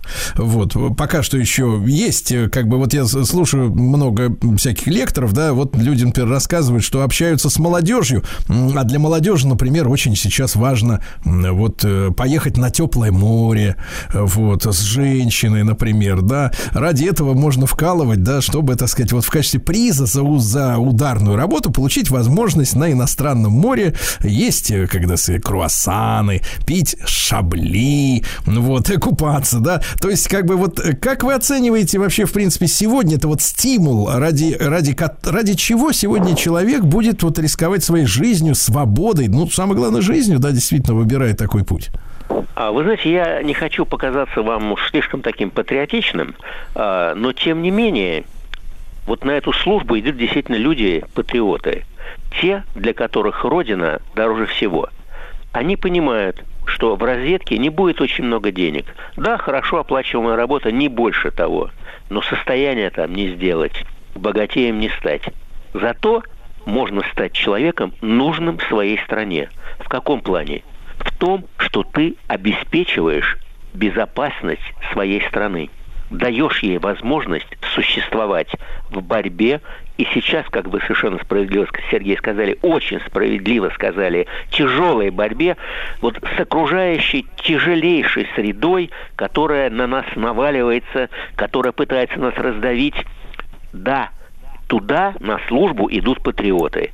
И поэтому, поэтому служба сильна по-прежнему, на мой взгляд, это одна из лучших э, разведывательных служб в мире. И отбоя от желающих нет. Хотите, приведу вам такой крошечный житейский пример. Вот да. вчера ко мне приходили после работы, потому что на работе не до того, после работы пришли трое студентов МГИМО. Они читали мои книги, и мы с ними полтора часа, где-то там до девяти вечера, просидели обсуждая самые разные темы о разведке. Это люди, которые хотят туда пойти. Фамилии не называю, хотя знаю. И вот для меня это было, знаете, очень трогательно. Три здоровых, симпатичных, приятных парня, блестящие, знающих иностранные языки, по крайней мере, английский и французский, в чем я убедился, вот они хотят быть. И это очень похвально. Такие люди есть. И возможно, возможно, я не знаю, их очень много. Угу. Николай Михайлович, а вот э, ну, мы как-то достаточно долгое время э, жили в таком мире, в котором, ну, скажем так, э, официально, по крайней мере, не провозглашалось какой-то вражды, да, конкуренции. Э, началось все с, с этого Фукуямы, черт этот э, японо-американский, да, который там еще в 90-е годы заявил, что вот конец истории, весь мир стал единым, вражда закончилась, все, мы теперь тут живем, и ни на что никто не претендует, потому что все общее кругом, все одинаково. Доллар на весь мир один общий, да?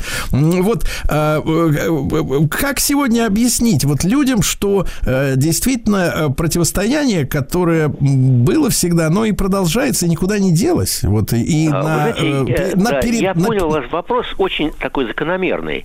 А, понимаете, я тоже очень люблю сказки. Но я больше люблю сказки Пушкина, чем вот сказки э, Фукуямы, потому что мир никогда не станет единым, никогда. В нем всегда будут сильные страны, назовем их державами, у которых свои очень важные политические, геополитические, экономические интересы. И чтобы эти интересы отстаивать, чтобы быть на передовых рубежах, надо быть в курсе того, что происходит за твоими границами. Вот для этого и существует такая служба внешней разведки, которую эту возможность обеспечивает. Да, Николай Михайлович, и которую мы поздравляем также сегодня с очередным днем рождения. Николай Михайлович Долгополов с нами. Сергей Стилавин и его друзья. Дорогие друзья, итак, сегодня э, день работника органов безопасности. Разные сегодня службы. В 90-е годы, э, ну, по политическим причинам, единый КГБ было разделен, да, на разные структуры. Тем не менее, э, тем не менее, всех офицеров с праздником. И с нами Николай Михайлович Долгополов, замглавного редактора российской газеты, писатель, историк спецслужб. Николай Михайлович, вот какая у нас на данный момент, с вашей точки зрения, как говорится, разблюдовка тусовка мировая. Мы знаем, что э, западные спецслужбы, несмотря на то, что они иногда копают друг под друга, да, периодически скандалы возникают, э, тем не менее они объединены в некий спрут да, э, по, по принципу англоязычности, наверное, в первую очередь, да, вот, э, так сказать, и ну, да, вы знаете, очень, всю жизнь всегда это было, всегда американские э, спецслужбы работали вместе с британскими. И что интересно, вот во время э, войны Второй мировой американские спецслужбы начали подбирать под себя англичан. Об этом э, говорил и предупреждал еще великий наш разведчик Филби, я называю его советский разведчик, хотя он был англичанином, вот он когда работал а, советником при спецслужбах США в Вашингтоне, представляя британскую СИС, Secret Intelligence Service, вот он это первый и очень твердо нам доказал. И сейчас а, идет, я бы сказал, такое объединение разведслужб англосаксов. Это очень мощное объединение, и давайте говорить откровенно, его нельзя недооценивать. Это мощные спецслужбы, э, их главное, главное, я подчеркиваю, скажем так, цель – работа против нас. А наша а, служба контрразведки, ФСБ, а, работает для того, чтобы вот предотвратить такие шпионские акты, а, которые порой, порой, а в последнее время не очень редко, скажем так, у нас пытаются а, произвести. Николай Михайлович, а речь идет, смотрите, вот все-таки, э, насколько я представляю, из литературы, а также личных, скажем так, бесед, да, я понимаю, что для разведчика вот э, э, выйти на, на стадию активного противостояния, ну, условно говоря, бытовым языком, отстреливаться там или использовать нож или драку, да, это как бы провал. Вот. А да, знаете, можно ли... Совершенно верно, Сергей. Вы знаете, вот великий Абель, ну, скажем, символ нашей отечественной разведки, он говорил, что когда разведчик а, берется за оружие, это значит, что разведка закончилась. Вот да, да, я к чему клоню, Николай Михайлович, это как прелюдия, да? Но мы понимаем, что поскольку агенты, да, профессиональные, классные агенты, которые могут быть абсолютно неотличимы от местных и по внешности, и по повадкам, э, можем ли мы подозревать, например, тех же англичан, о чем информация периодически всплывает, хотя как бы к чему можно доверять в интернете, да, а что они могут использовать свои разведные возможности, в том числе для осуществления терактов на нашей территории, в том числе вот э, там летний теракт с подрывом автомобиля, да, вот с девочкой, которая погибла, э, Дугина Даша. Вот э, да, что, да, да, в принципе, Дарья, могут, да. могут браться вот за такую грязную работу. Или, в принципе, Ми-6 все-таки не опускается до ну, знаете, участия в терроризме. Вы знаете, нет, я бы сказал, что опускается. Я бы сказал, что опускается. Сейчас в мире что там говорить, очень серьезное обострение, и британские спецслужбы, как и спецслужбы э, других стран, берутся за работу, ну, которая славилась в кавычках раньше лишь ЦРУ. И я совершенно э, согласен с вами, э, когда вы говорите о том, что вот начинаются определенные совершенно четкие попытки провести здесь, в нашем стране, акты, как, которые я называю актами устрашения. Да, такое есть. И вы знаете, это вообще не дело разведок. Это дело тех, кого мы называем террористами. И очень печально, когда разведки некоторых стран уподобляют себя террористам. Ну, мы понимаем, что наверняка эти истории как бы не становятся, так сказать, э, объектом для э, гласного какого-то обсуждения, да, но э, тем не менее вот такое, это скорее такая моральная, да, составляющая проблемы, то, что, в принципе, нет, не хватает рук, да, приходится браться за грязь самим, не хватает, Ну, вы знаете, сказать... я вот думаю, к сожалению, что рук хватает, потому что та страна, на территории которой ведется специальная военная э, операция, она вот эти руки щедро предоставляет. Это руки грязные, к сожалению, грязные. А, и вот а, эти руки, понимаете, они проходят такую не санобработку, а грязь-обработку а, в некоторых западных спецслужбах. Это точно. И, наконец, Николай Михайлович, давайте э, вот что скажем. Ведь э, изучая э, тех же британцев, которые, ну, я так понимаю, считаются королями интеллектуальной разведки, да? Ну, в, ну я бы так не сказал. ну, нет, нет, не я, я имею в виду в противоположность американцам, скажем так, да, более, более, так сказать, изворотливые в прошлом. В прошлом считали. В прошлом, да. Но тем я про э, моральный климат в обществе, да, я так понимаю, в самой Великобритании считается делом чести, доблести, э, значит, э, любому гражданину гражданину сотрудничать с собственными спецслужбами. А во всех странах, э, бывших колониях и просто в, подконтрольных внушается, что э, со спецслужбой работать со своей западло. ну, такая навязывается, да, история такая именно идеологическая в первую очередь. Вот. В этом смысле, мне кажется, у британцев надо как раз учиться и брать их методы на вооружение, да, потому что, насколько я читал, да, для э, гражданина Великобритании служить родине, в том числе, будучи информатором редактором э, спецслужб это достойное, доблестное и честное занятие в жизни, которое ни в коем образом не подвергается каким-то сомнениям. Вот, Да, здесь вы вы нам- абсолютно правы, но это так происходит не только, скажем, в Великобритании, о которой мы сегодня говорим. Так, например, происходит и в очень такой спокойной, якобы нейтральной Швейцарии, там то же самое. Я думаю, что многие наши с вами знакомые, соотечественники э, тоже придерживаются вот такой же точки зрения, что помогать людям, обеспечивающим безопасность твоей же страны, это честь. Я уверен в этом. Да. И, Николай Михайлович, э, э, тогда позвольте пару слов буквально поздравьте, э, так сказать, людей, которых вы знаете гораздо лучше, чем я, вот с сегодняшним праздником. Значит, я с удовольствием а, это сделаю. Позвоню а, профессионалам, поздравляем. И поверьте, что среди этих профессионалов есть достойные наследники таких людей, как Абель, Филби, Вартанян и других. Спасибо большое. Друзья мои, товарищи офицеры, с праздником. Николай Михайлович Долгополов, э, заместитель главного редактора российской газеты, э, писатель, историк спецслужб. Э, Сегодня день работника органов госбезопасности.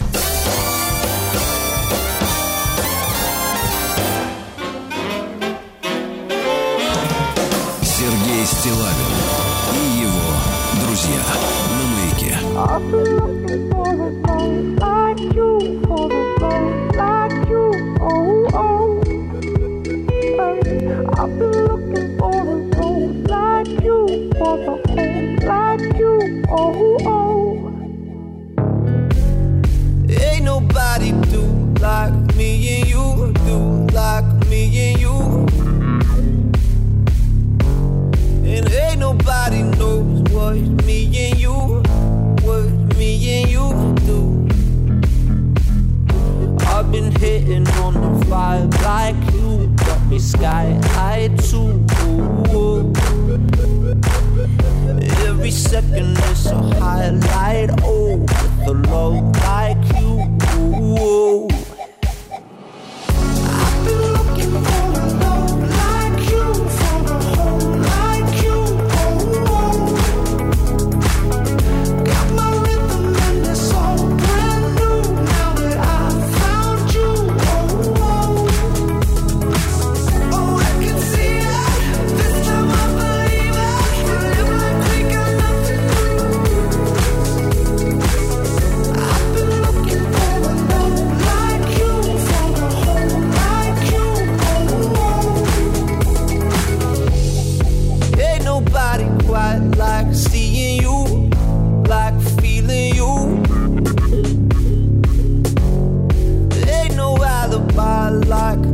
True, like you and I do. Tying back the years like younger days,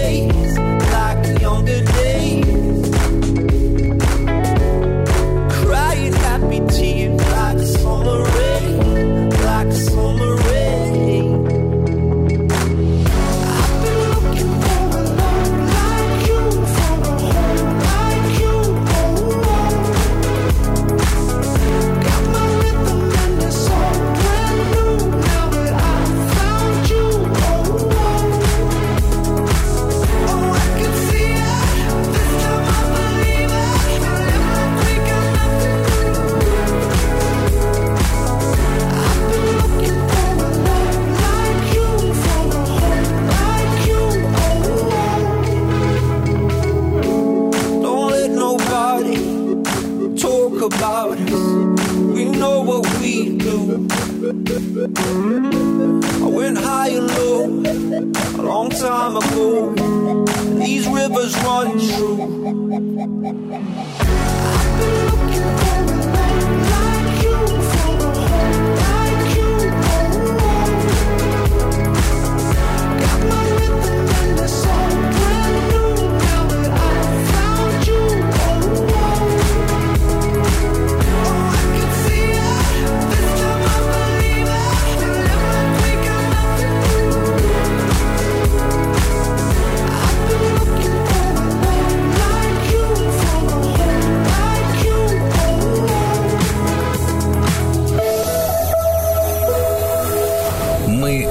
проектировщики. Мы инженерим будущее. Доброе утро, дорогие товарищи. Э, Руслан с нами сегодня. Доброе утро, Сергей Валерьевич. Доброе утро, Влад. Доброе утро, уважаемые радиослушатели. Как же я мог пропустить наш да, сегодняшний да, разговор конечно, о конечно. Северном морском пути, Сергей Да, Валерьевич. тем более, что праздник сегодня такой потрясающий. Поздравляю вас, да, Руслан Иванович. В день Но, чекиста, не... да. Говорим о Северном да. морском пути.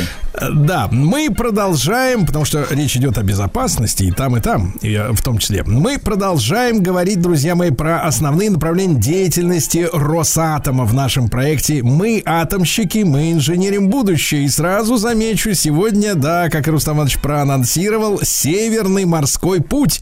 Тема невероятно интересная. Сегодня вы узнаете м, про СМП, это сокращенно, Северный морской путь, СМП, а, которая вас однозначно удивит. Начну с важной даты. Три дня назад, на выходных, 17 декабря, главному управлению Севморпути исполнилось 90 лет, товарищи. Давайте А? поздравим. Поздравляем, Давайте конечно. всех Давайте, людей, давайте, конечно. имеют отношение.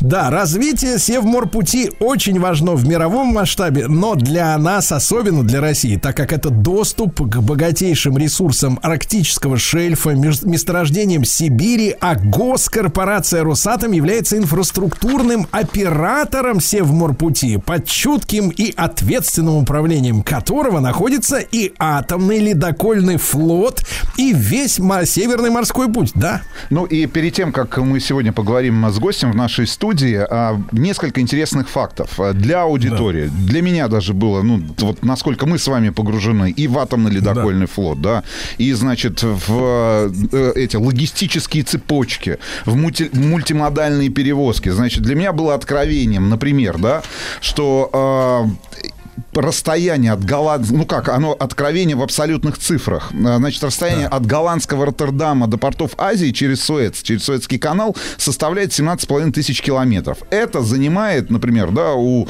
а, контейнеровоза какого-нибудь там 30, 30 дня в пути он находится.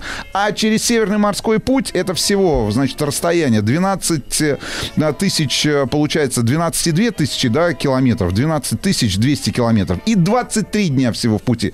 Путем несложных математических вычислений получаем 10 дней разницы, правильно? И 30%. 30%, да. К тому же Суэцкий канал, мы с вами помним, Сергей Валерьевич, вот эту катастрофу, которая произошла, логистическая, да, когда один из Давайте контейнеровозов... назовем так, рукотворная. Да, рукотворная катастрофа. Ну и понятное дело, что один из самых загруженных да, э, каналов, э, транспортных артерий, которые, име- э, ко- которые мы имеем в своем распоряжении, имеет ограничения по габаритам судом. Но самое главное, кроме всего прочего, если мы говорим о нашей стране, что Северный морской путь это еще и самый короткий водный маршрут между европейской частью России и Дальним Востоком. И вот я вспоминаю наши с тобой изыскания, э, ну такие денежные изыскания. Я помню, что как-то мы с тобой считали, какая какие перевозки являются самыми оптимальными с точки зрения экономики, да, больших вот цифр. И я помню, что мы с тобой пришли к пониманию, что это все-таки пере- перевозки водным транспортом. да. Конечно, Значит, ну и, и кроме всего прочего, Северный морской путь это еще и огромный запас полезных ископаемых. И сегодня в Арктике добывается 10% общемировых объемов нефти и 25% природного газа. При этом на российском севере сосредоточены 80%, вы только вдумайтесь в эту цифру, всей арктической нефти и газа. И большая часть как раз вот на шельфе Карского и Баренцева морей. Да, ну и между прочим, по ориентировочным оценкам ученых, общая стоимость запасов минерального сырья недр арктической зоны составляет до 2 триллионов долларов. А в целом стоимость минерального сырья арктических недр превышает 30 триллионов долларов. А, Причем а, две трети из них приходится на стоимость энергетических ресурсов. И 3 миллионам жителей 25 северных субъектов России доставляют кораблями продукты, медикаменты, топливо, стройматериалы, прочие товары э, первой необходимости. И ежегодный объем грузовых перевозок по Северному морскому пути только в рамках северного завоза составляет более 3 миллионов тонн. И вот развитие этого маршрута ускорит и удешевит доставку этих грузов. Об этом обо всем мы поговорим сегодня э, подробней. У нас э, в студии Максим Владимирович Кулинко, э, заместитель директора дирекции Северного морского пути Очень похоже, у Росатома. нас тоже есть директор дирекции. Да, да, да. Но это совершенно не та дирекция. Тут масштаб другой, Сергей Валерьевич. Да, Максим Владимирович, доброе утро. Здравствуйте. Да. Доброе утро, Сергей. Доброе утро, Рустам. Доброе утро, да. Радиослушатели. Рад Да. всех приветствовать. Максим Владимирович, ну вот э, расскажите, пожалуйста, подробно, какими силами вот сейчас Росатом справляется с такой вот сложной задачей, э, как вы управляете э, Севморпутем,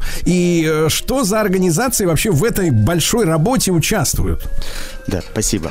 Сергей, ну, во-первых, чтобы сказать, кто это все делает, я бы буквально кратким мазком обрисовал, что мы делаем. Первое, конечно, мы развиваем инфраструктуру по Северному морскому пути, и это огромная большая задача. А вторая большая задача, опять же, если говорить о ней укрупненно, это обеспечим движение по Северному морскому пути, причем во всех его направлениях, круглогодично мы должны это сделать, и самое главное, как вы правильно сказали в День чекиста, безопасно. Для этого у нас есть четыре больших организации, которые находятся в периметре Росатома. Мы сейчас не раскрываем никакой государственной тайны. Никакой Хорошо, государственной четыре тайны. организации. На так. нашем сайте все выложено, на всякий случай можно даже посмотреть. Первое – это дирекция Северного морского пути, которая является э, и находится в центральном аппарате э, Росатома, и это управляющая компания, откуда я прибыл и имею честь с вами общаться. Второй большой блок – это Атомфлот. Это оператор всем ледокольным флотом, который Российским. непосред- российским атомным, единственным в мире, который э, оперирует и проводит суда по Северно-морскому пути.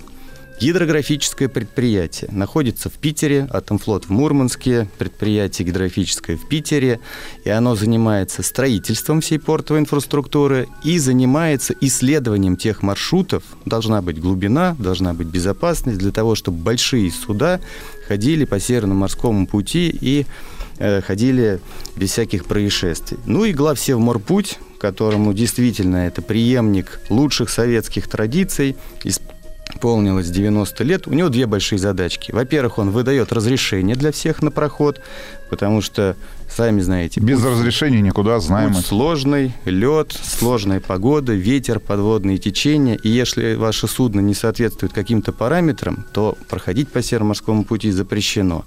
Ну и также отвечает за безопасность судоходства, расставляя вот этот ледокольный флот под каждое конкретное судно, караван и так далее. Вот наш блок, который мы... Вопрос тогда, хорошо, Максим Владимирович, с блоками понятно, четыре больших блока, да, которые работают вот по Северному морскому пути. А как так вообще получилось? Ну, потому что для большинства наверняка наших радиослушателей было сегодня, ну, большим откровением узнать, что оператором Северного морского пути является не какая-то вот морская организация, да, а Росатом. Ну, единственное вот э, в приближении это э, вот соприкосновение по атомному ледокольному флоту, да. А вот как так получилось, что именно Росатом является сегодня оператором?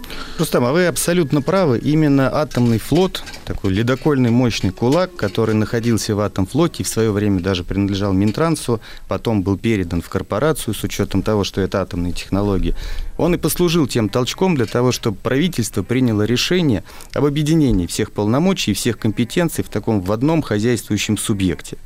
И поэтому силами Госкомиссии по Арктике, которая в свое время в правительстве и сейчас работает, и до этого, было принято решение о том, что Росатом и должен стать этим инфраструктурным оператором и должен взять на себя всю полноту ответственности, как за движение по Северно-морскому пути, ну, так и за развитие вот тех портов и тех необходимых инфраструктурных вещей, которые позволяют по Северному-пути ходить.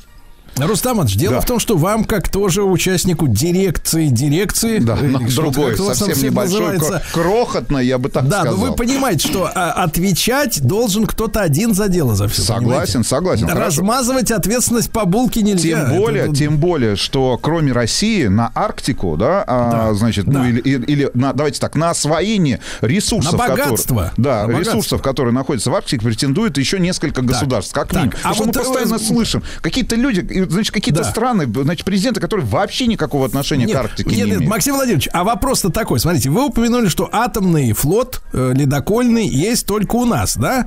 Мы понимаем, что а, осваивать Арктику без атомного флота, ну, невозможно, потому что, ну, где базы столько солярки-то взять, чтобы вот эти обычные, да, корабли э, ходили? А, соответственно, кто еще вот, э, с вашей точки зрения, претендует на вот освоение таких по- подобных просторов вот сегодня?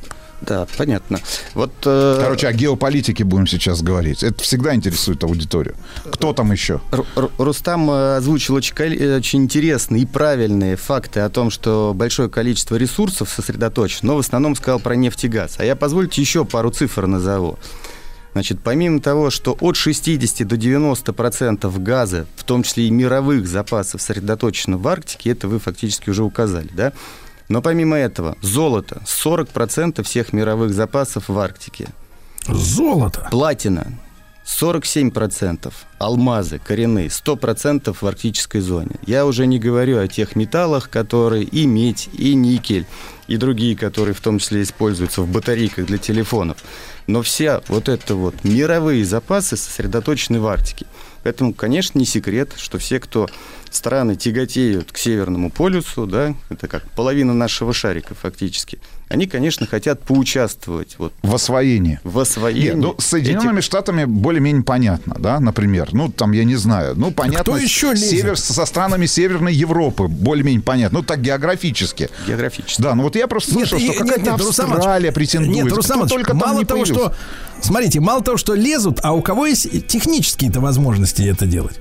Я все-таки отвечу, если позволите, на вопрос. Восемь стран, которые Так. хотя бы географически да, имеют свои э, границы в Арктике. Ну, могу их э, перечислить. Давайте. Это, конечно, Канада, Дания, Финляндия, Исландия, Норвегия, Швеция, США, ну и Россия, которая, по большому счету, имеет самую протяженную сухопутную территорию по Арктике. Ну и фактически там первые или вторые мы даже э, по водным просторам, которые на сегодняшний день э, тяготеют к Северному морскому пути.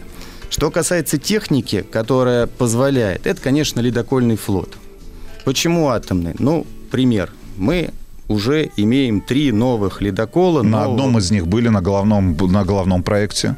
И вы видели эти объемы, масштабы и вообще все моща, которые этот пароход выдает. Ну вот представьте, со скоростью пешехода, это порядка там, да, если в морских э, милях полтора-два узла или там порядка пяти километров в час, такой пароход способен трехметровый лед разбивать, оставляя за собой канал шириной 34 метра.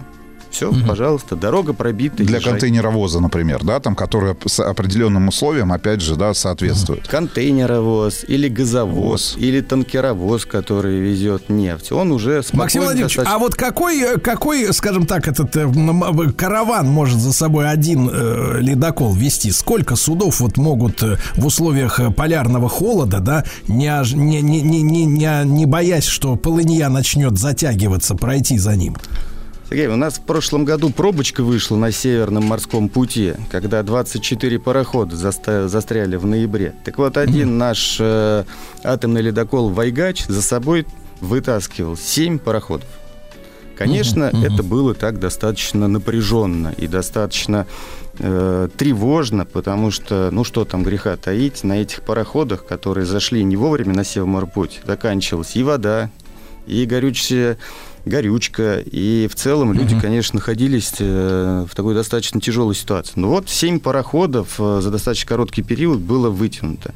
Но по большому счету мы, конечно, стремимся к тому, чтобы эти караваны были, ну, максимум два, при условии, два парохода за одним ледоколом, при условии, э, что и погода позволяет, и лед, ну и сами суда должны быть Ну да, хорошими. да, да. двигателями. Максим Владимирович, А вот э, что касается инфраструктуры, вы упомянули, что да, пи- питерское ваше подразделение как раз этим занимается. А что в нее входит, если учитывать, что дозаправка атомному э, ледоколу не нужна, да, в принципе, он ему эти как бы базы там не, не нужны. Что, что за инфраструктура? Вот чем вы занимаетесь? Сергей, ну вот Рустам сказал, что может идти, допустим, контейнеровоз за нашим ледоколом. Но контейнеровоз где-то должен загрузиться, к нему должна Он не подъехать атомный. автомобиль. Он не атомный, его быстро в порту должны прооперировать, как мы говорим, да, то есть мгновенно загрузить. Он должен выйти, потом в другой порт прийти. По мере того, как он идет, помимо ледокола, у него должна быть информация о погоде, о природе, о ветре, о подводных течениях. И это все цифровые сервисы, как мы их называем. Которые вы должны предоставлять. Которые мы должны предоставлять. А чтобы предоставить цифровой сервис, спутник должен на орбите висеть, который дает соответствующую фотографию ледовой обстановки. Вот все это многообразие от порта, от ледокола, от цифровых сервисов, еще и безопасность, которой отдельные пароходы должны стоять и в случае чего обеспечить. Это и есть та инфраструктура, которая должна быть доразвита. Э, Сколько ледоколов сегодня, в, ну давайте так, работает на Северном морском пути, ну или находится в штате, приписанное к Атомфлоту? Да, и к какие нашему? планы? У нас на сегодняшний день, как мы называем наших старичков, это четыре старых ледокола. Плюс уже принято в строй три новых ледокола. Арктика, Сибирь, Урал, наверное, да? Абсолютно правильно. Это тот блок, который находится в работе. Плюс мы на рубеже 24 и 26 должны еще принять два новых ледокола. Это Чукотка и Якутия. Строится на Дальнем Востоке супермощный ледокол «Лидер», который будет 54 метра ширину делать канала и колоть лед уже 4 с лишним метра. И кроме того, вот радостно, что правительством принято решение, мы в этом году закажем еще плюсом два новых ледокола проект 4 двойки 0, и к 30 году мы их, соответственно, получим от судостроителей. Таким образом, там, к 30 году не менее 13 ледоколов будут э, по СМП работать. Хорошо. А, Наш проект называется «Мы инженерим будущее». А, Хотелось бы ну, вот в конце нашего эфира, нашего знакомства поговорить о будущем Северного морского пути.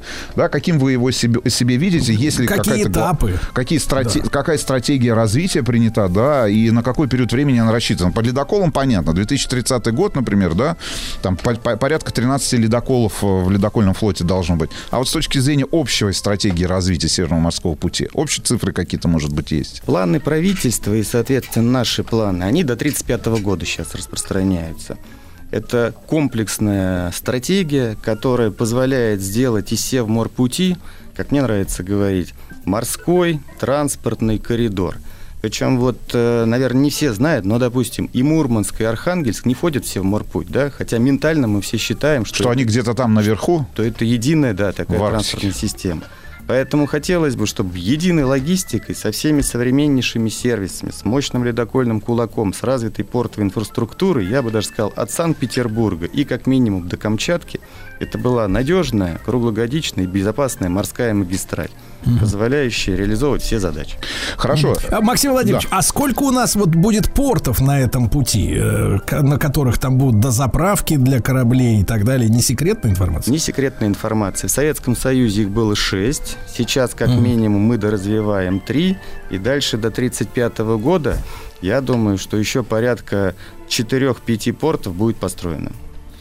А, еще раз надо отметить, да, а, значит, говорили уже сегодня с Максимом Владимировичем о том, что мы единственная страна, у которой есть атомный ледокольный флот. Кто-то пытается вот что-то подобное соорудить?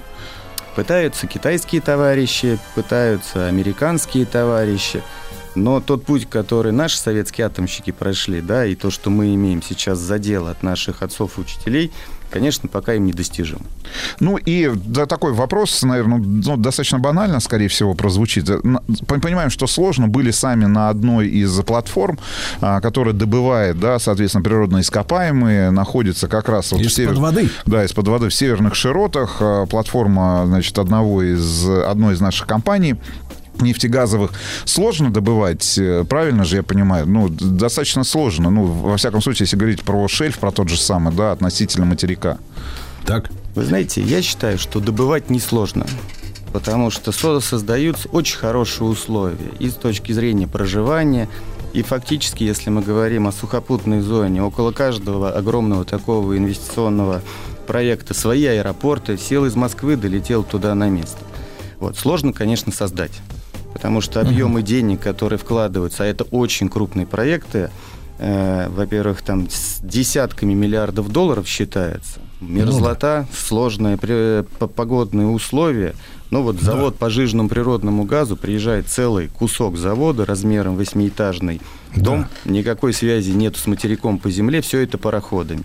После чего эти куски стыкуются с перепадом буквально меньше миллиметра. Конечно, это высший пилотаж. Когда все это сделано и построено, я считаю, что эта работа ничем не тяжелее, чем то, что делается в других областях. Максим Владимирович, ну, вам огромное спасибо, да?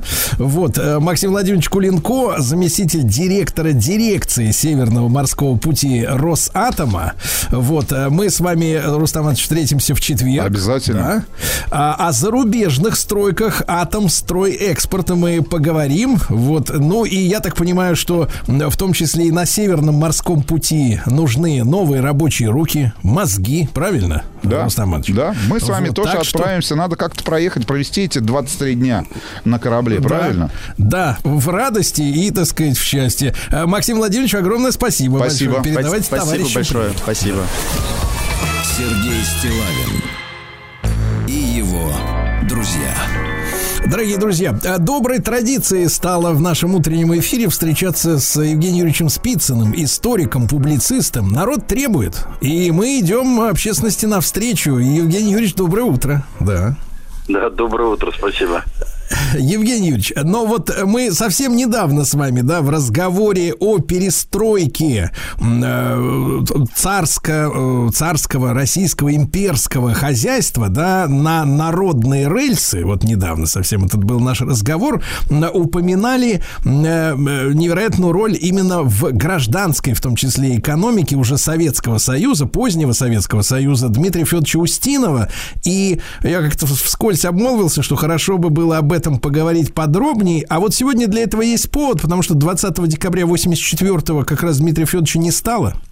Вот, ушел, из, ушел из жизни. И вот этот феномен, да, когда действительно военный министр, э, ну, соответственно, создал э, выдающуюся такую вот э, экономическую, в первую очередь, структуру в подведомственных ему э, там предприятиях, потому что я общался, например, лично с работниками Ижевского автомобильного завода, да, и посмотрел у них несколько лет назад совершенно шикарный музей автомобильной техники. Мы с вами привыкли, что и ижевцы выпускали такой, ну, самобытный автомобиль Ишкомби, помните, такой был с э, багажником любопытным, как бы он вроде универсал, а вроде и, и, и хэтчбэк, ну, такая интересный кузов на тот момент был очень передовым, э, передовой разработкой, а в музее у них в Ижевске огромное количество экспонатов, в том числе прототипов автомобильных, и что самое интересное, ведь Устиновское ведомство военное конкурировало, например, за право выпускать, э, ну, микролитражный в- внедорожный автомобиль. Вот Нива, которую мы сегодня знаем, да, и по опросам общественного мнения, это считается сегодня у нас самой советской машиной. То есть символ советского автопрома это Нива, который до сих пор выпускается почти в неизме- неизменном виде. Так вот, в Ижевском музее стоит прототип, который делали военные автомобилисты. А он может быть не такой, ну, скажем так, в каких-то мелочах, не такой элегантный, какой получилась Нива Тольяттинская, но тем не менее вот шла реальная борьба, такая конкуренция самая настоящая, да, между автопроизводителями. И вот, мне кажется, этот сам... И, и упоминали в том числе Устинова, да, его заслуги в этом э, деле, музейщики ижевские. Э, Евгений Юрьевич, ну, мы, народ требует э, обстоятельного понимания, да, э, как вот Дмитрию Федоровичу удалось со- создать свою экономическую империю, вот в этом смысле. Ну, понятно, что он создавал ее под руководством коммунистической партии. Это было решение, прежде всего, высших партийных органов, Политбюро, секретариата ЦК. Но это было решение Совмина, потому что здесь надо было, безусловно, принимать соответствующие документы на уровне Госплана, Госснаба СССР и так далее, и так далее. Это первое. Второе. А еще во времена Сталина, а затем и позже, народно-хозяйственный комплекс страны, он работал на принципах дублера. То есть там, где производилась, например, гражданская продукция, там неизбежно создавались линии по производству военной продукции в случае мобилизации экономики на военные нужды. И напротив, там, где существовали предприятия оборонного комплекса, там обязательно были цеха, которые э, вносили в общую копилку а, гражданской промышленности свою лепту. То есть сделали холодильники, мотоциклы, часы, ну и так далее, и так далее. Поэтому в данном случае Устинов, как один из руководителей советской экономики, советской промышленности, был э, не одиночка. Таких вот наркомов, таких министров, таких руководителей ведомств, предприятий было полным-полно. Так воспитывали, собственно говоря, так называемых красных директоров. Просто Устинов был наиболее яркой, что ли, фигурой э, в истории всей советской промышленности, и поэтому он играл э, довольно заметную и ключевую роль э, на всех этапах э, создания советской экономики, начиная вот с эпохи войны и кончая эпохой Леонида Ильича Брежнева. Евгений Юрьевич, а несколько слов о биографии Дмитрия Федоровича. Можно вот как он э, вот занял такой высокий пост в, в итоге? Вы знаете, у него обычная была биография для людей его поколения. Ну, хорошо известно, что он родился а, в конце октября 1908 года в Самаре. А, в общем-то, в простой рабочей семье. А, потом он а, закончил десятилетку. И в 22 году он стал значит, бойцом так называемого ЧОНа. Это части особого назначения. Причем служил он в Средней Азии. У меня дед сам служил в ЧОНе, поэтому я знаю, что это такое. Это что-то типа года- спецназа или вот в сегодняшнем? ну, это части, да, это части особого назначения, это военизированные части, которые в том числе занимались и э, особыми отдельными операциями по ликвидации э, белогвардейского или бандитского подполья, а, охраны общественного порядка, ну и так далее, и так далее. Вот. Потом он там же, значит, в составе вот этих черновских отрядов участвовал даже в борьбе против басмачей, а, то есть получил реальный военный опыт. А, ну и после того, как э, он отслужил в армии, он вернулся обратно в Россию. А, и в Костроме, вернее, близ Костромы, а, в небольшом городке Макареве, он э, закончил профтехшколу. И вот именно это обстоятельство и дало ее, старт его дальнейшей карьере, потому что буквально через пару лет он поступает на инженерно-механический факультет Иваново-Вознесенского а, политехнического института. А, правда, вскоре он переезжает в Москву и поступает на учебу, вернее, переводится на учебу в легендарную Бауманку. Вот в этой легендарной Бауманке он отучился почти три года, а на четвертом курсе совершенно неожиданно а, всю группу студентов, в которой учился Дмитрий Федорович, а он там, кстати, возглавлял а, не только а, комсомольскую, но и партийную организацию, направляют в Ленинград, а, в легендарный военмех, а, который тогда только-только создавался, который теперь носит его имя. И вот в 1934 году он с красным дипломом заканчивает этот военмех и сразу назначается инженером в э, артиллерийскую научно, в, в артиллерийский научно-исследовательский институт там в Ленинграде. Он там проработал около трех лет. И уже в 1937 году становится заместителем главного конструктора, а потом и директором Ленинградского Ленинград, легендарного Ленинградского завода «Большевик». Но чтобы люди понимали, что это за завод, это знаменитый Обуховский завод, созданный еще в 60-е годы 19 века, одно из крупнейших предприятий тогдашней столицы Российской империи. Помните, знаменитая Обуховская оборона? Да-да-да, Обуховская- Евгений Юрьевич, когда даже, по-моему, Крупс, э, Крупс пытался перекупить, э, да, так сказать, специалистов из этого да, предприятия. Да, да, да. И вот там как раз он э, проходит все ступеньки карьеры а, и показывает высокие качества и организатора, и руководителя, и инженера. Кстати, будучи директором этого завода, он лично познакомился со Сталиным. Дело в том, что туда, в Ленинград, была послана комиссия ЦК, которая должна была выяснить причины а, почему на ленинградских заводах до сих пор не введено в строй дорогущее импортное оборудование. И комиссия, в общем-то, а, привезла очень неутешительные доказательства невыполнения этого решения ЦК.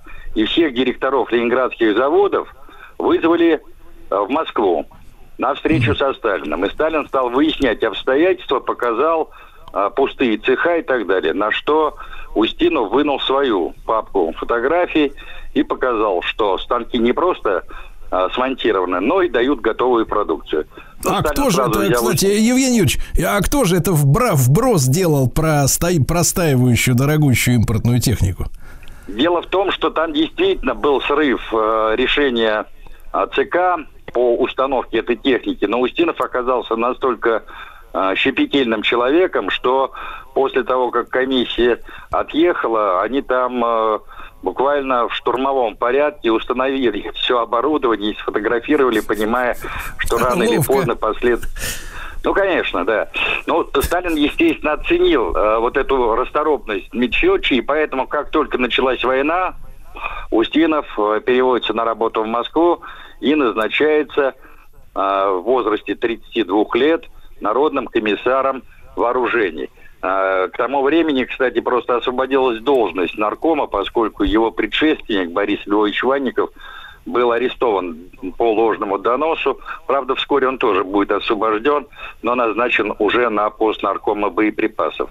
И вот начиная с 41 года, вплоть до своей кончины, в 1984 году, он пуповиной был связан а, уже с руководящими постами во всем военно-промышленном комплексе страны. До 1957 года он занимал этот пост, он по-разному назывался, но Да-да. последнее название этой должности министр оборонной промышленности, а затем он уже переходит на работу в Совмин СССР и в ЦК партии. Евгений Юрьевич, а вот вы поняли для себя, каким методом он мобилизовал, мобилизовывал и мобилизовал тогда людей, когда надо было быстро собрать цех, да, чтобы сделать фотографии? Ну что, из серии, ну давайте, товарищи, или всех расстреляю. То есть, вот, то есть чем он, как вот он заводил э, подчиненных, чтобы они сделали Ну, то, знаете, что надо? да, вы знаете, по воспоминаниям многих, кто работал с Устиновым, у меня, например, тетка была знакома с Устиновым, он э, был человеком чрезвычайно деятельным и буквально все время проводил на ногах, в движении, э, в руководстве, э, в заботах и т.д. и т.п. То есть он своим личным примером людей заряжал на Да, э, друзья мои, трудовой мы сегодня вспоминаем Дмитрия Федоровича Устинова. С нами Евгений Юрьевич Спицын, историк и публицист. Сергей Стилавин и его друзья на маяке. Друзья мои, с нами Евгений Юрьевич Спицын, историк, публицист. Мы сегодня вспоминаем Дмитрия Федоровича Устинова, министра обороны Советского Союза. Его не стало э, 20 декабря в этот день в 1984 году. Э, Евгений Юрьевич, а вот мы с вами обмолвились как-то в одной из наших встреч, что была попытка хозяйственные методы Устинова, да, как бы дуплицировать, да, перенести на другие экономические сферы. Э, И вы сказали, что это не получилось. Вот в чем там была ситуация? Ну, вы знаете, дело в том, что здесь, э, конечно, виноват не Устинов, а та система совнархозов, которая была создана во времена Хрущева в результате реформы 1957 года. Это первое обстоятельство. И второе обстоятельство. После отставки Хрущева а, в 1965 году было принято решение о ликвидации совнархозов, а значит и всех надстроечных структур, в том числе и ВСНХ СССР, который возглавлял Дмитрий Федорович, и воссоздание отраслевой системы управления советской экономикой и а, воссоздание уже полноценного Совета Министров. И после этого Дмитрий Федорович переходит на работу ЦК партии и становится секретарем ЦК по оборонной промышленности. А до этого я напомню, что э, с 1957 года, когда он оставил пост министра оборонной промышленности СССР, он стал заместителем председателя Совета министров СССР, то есть сначала Булганина, а затем самого Хрущева, по оборонной промышленности и был заместителем председателя военно-промышленной комиссии ЦК. И вот именно в этот период он самым тесным образом стал сотрудничать с Леонидом Ильичем Брежневым, поскольку с 1956 года Брежнев стал секретарем ЦК, тоже по оборонной промышленности, а с 1957 года он становится членом президиума ЦК и председателем военно-промышленной комиссии ЦК. Кстати, в такой должности он находился вплоть до отставки Хрущева, даже несмотря на то, что в 60 э, на- несмотря на то, что в 60-м, 63-м году он э, сменил Ворошилова на посту главы государства и ушел из э, состава секретариата ЦК. Но, тем не менее, за ним этот пост сохранили.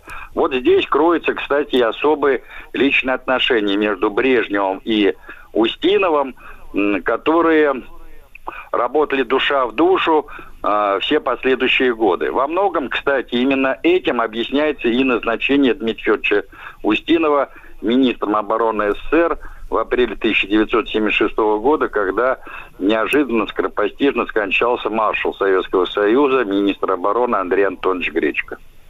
У них были дружеские отношения. Вот это действительно, Очень, это теплота очень такая дружеские отношения, да.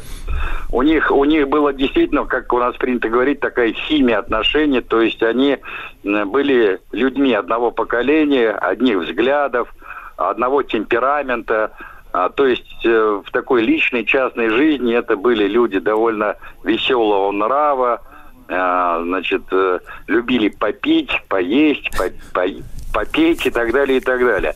Но всегда э, знали вот эту старинную русскую мудрость. Сделал дело, гуляй смело. То есть для них э, сначала дело стояло на первом месте, а уже все потом. Так что вот Евгений Юрьевич. Евгений Юрьевич, а наш ВПК и армия чем обязаны Дмитрию Федоровичу? Ну, конечно, понятное дело, что список, наверное, очень длинный, но с вашей точки зрения, вот самые главные какие-то вещи. Ну, прежде всего, перевооружением. Э, Дело в том, что именно при Устинове началось кардинальное перевооружение армии и создание уже такого серьезного ракетно-ядерного щита нашей страны. А, Прежде всего, да, а, постановку на боевое дежурство принципиально новых ракет а, и, значит, баллистических и крылатых ракет уже стратегического назначения, а, которые реально создали угрозу американцам а, по всему периметру земного шарика. То есть вот э, день РВСН, который мы не так давно отмечали, это, в принципе, вот праздник, который наибольшим образом связан с личностью именно Устинова, правильно я понимаю? Ну, вы понимаете, дело в том, что этот праздник на самом деле, конечно, э, празднуют э, в связи с началом контрнаступления советских войск под Сталинградом 19 ноября. Но, да, э, значит, э, понятно, что э, все наши достижения в ракетно-космической отрасли, они начинались как раз вот э, с нашей э, царицы полей, то есть артиллерии. Эм, Евгений Юрьевич, не могу не спросить, роль Устинова во- в вопросе с э, вводом войск в Афганистан какова? Ну, ключевая была, безусловно, роль, э, потому что предрешали это решение три человека. Это Андропов, Устинов и Громыко. А, К сожалению, Дмитрий Федорович эм, оказался в ловушке, которая была устроена Андроповым, это на мой взгляд, а, который провел спецоперацию по устранению Амина и по дезинформации а, членов высшего партийно-государственного руководства, прежде всего Леонида Ильича Брежнева. А, Но я считаю, что а, с этой точки зрения, конечно, Устинов сыграл негативную роль. Но при этом я хочу заметить, что многие ученые, мемуаристы, они отмечают, что вот последний период правления Брежнева, особенно где-то начиная с 75-76 годов, именно вот этот триумвират составе трех министров, то есть Андропова, Устинова и Громыка, они начинают играть ключевую роль в управлении страной и в определении внешней политики. И а, некоторые полагают, что после смерти Андропова и Брежнева именно Устинов стал самым влиятельным, самым влиятельным членом Политбюро ЦК. Но его не стало, но кстати, его не стало, да, в декабре 84 Евгений Юрьевич Спицын с нами был, спасибо ему огромное. Сергей Стилавин и его друзья. На маяке. I'm not in love, and don't forget it. It's just a silly phase I'm going through. And just because I call you up, oh, don't get me wrong, don't think you got it made. I'm not in love. It's because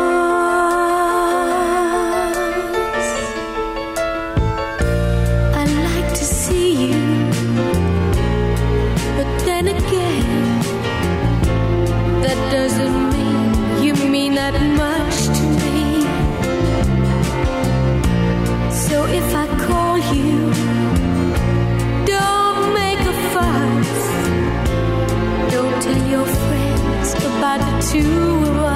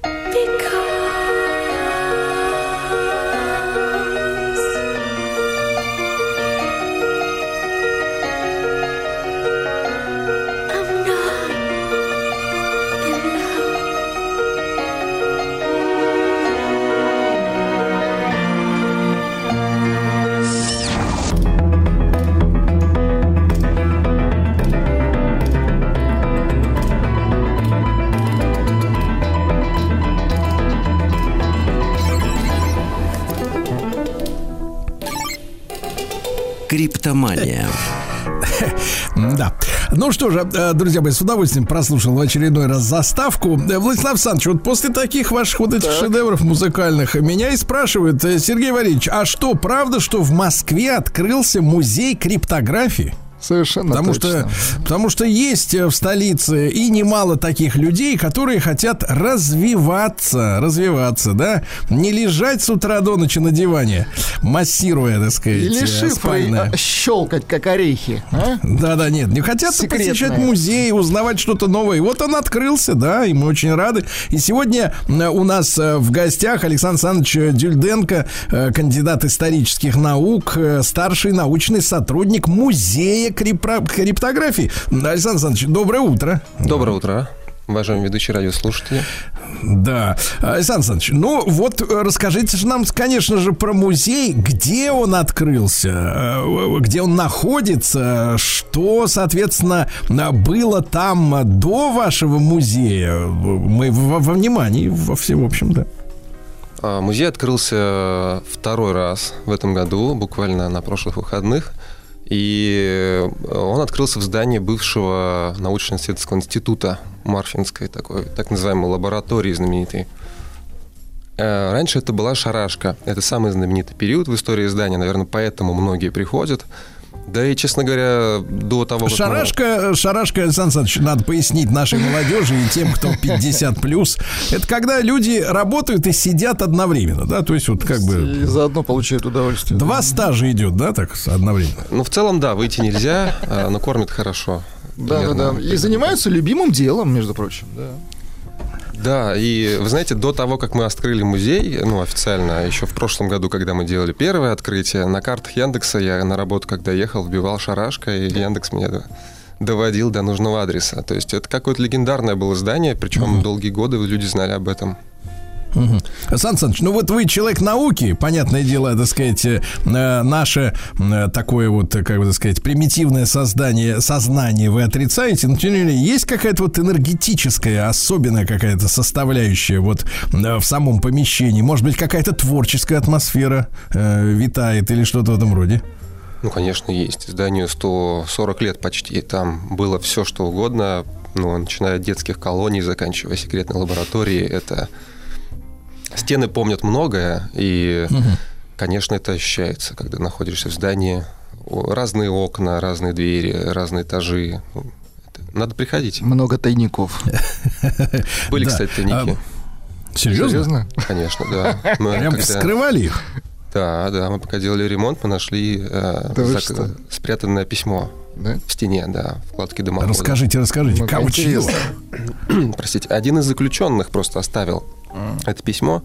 Дело в том, что по истории шарашки материалов, кроме литературы, практически нет. Вот, и все, что заключенные там писали, они не могли вынести с собой. Как правило, это были такие тексты, э, разоблачающие какие-то фамилии отдельные каких-то людей, их наблюдения, что там происходило. А здание секретное, тема секретная. Поэтому он просто спрятал в дымоходе его, закрыл, замуровал. Вот оно почти 70 лет пролежало, и мы нашли его.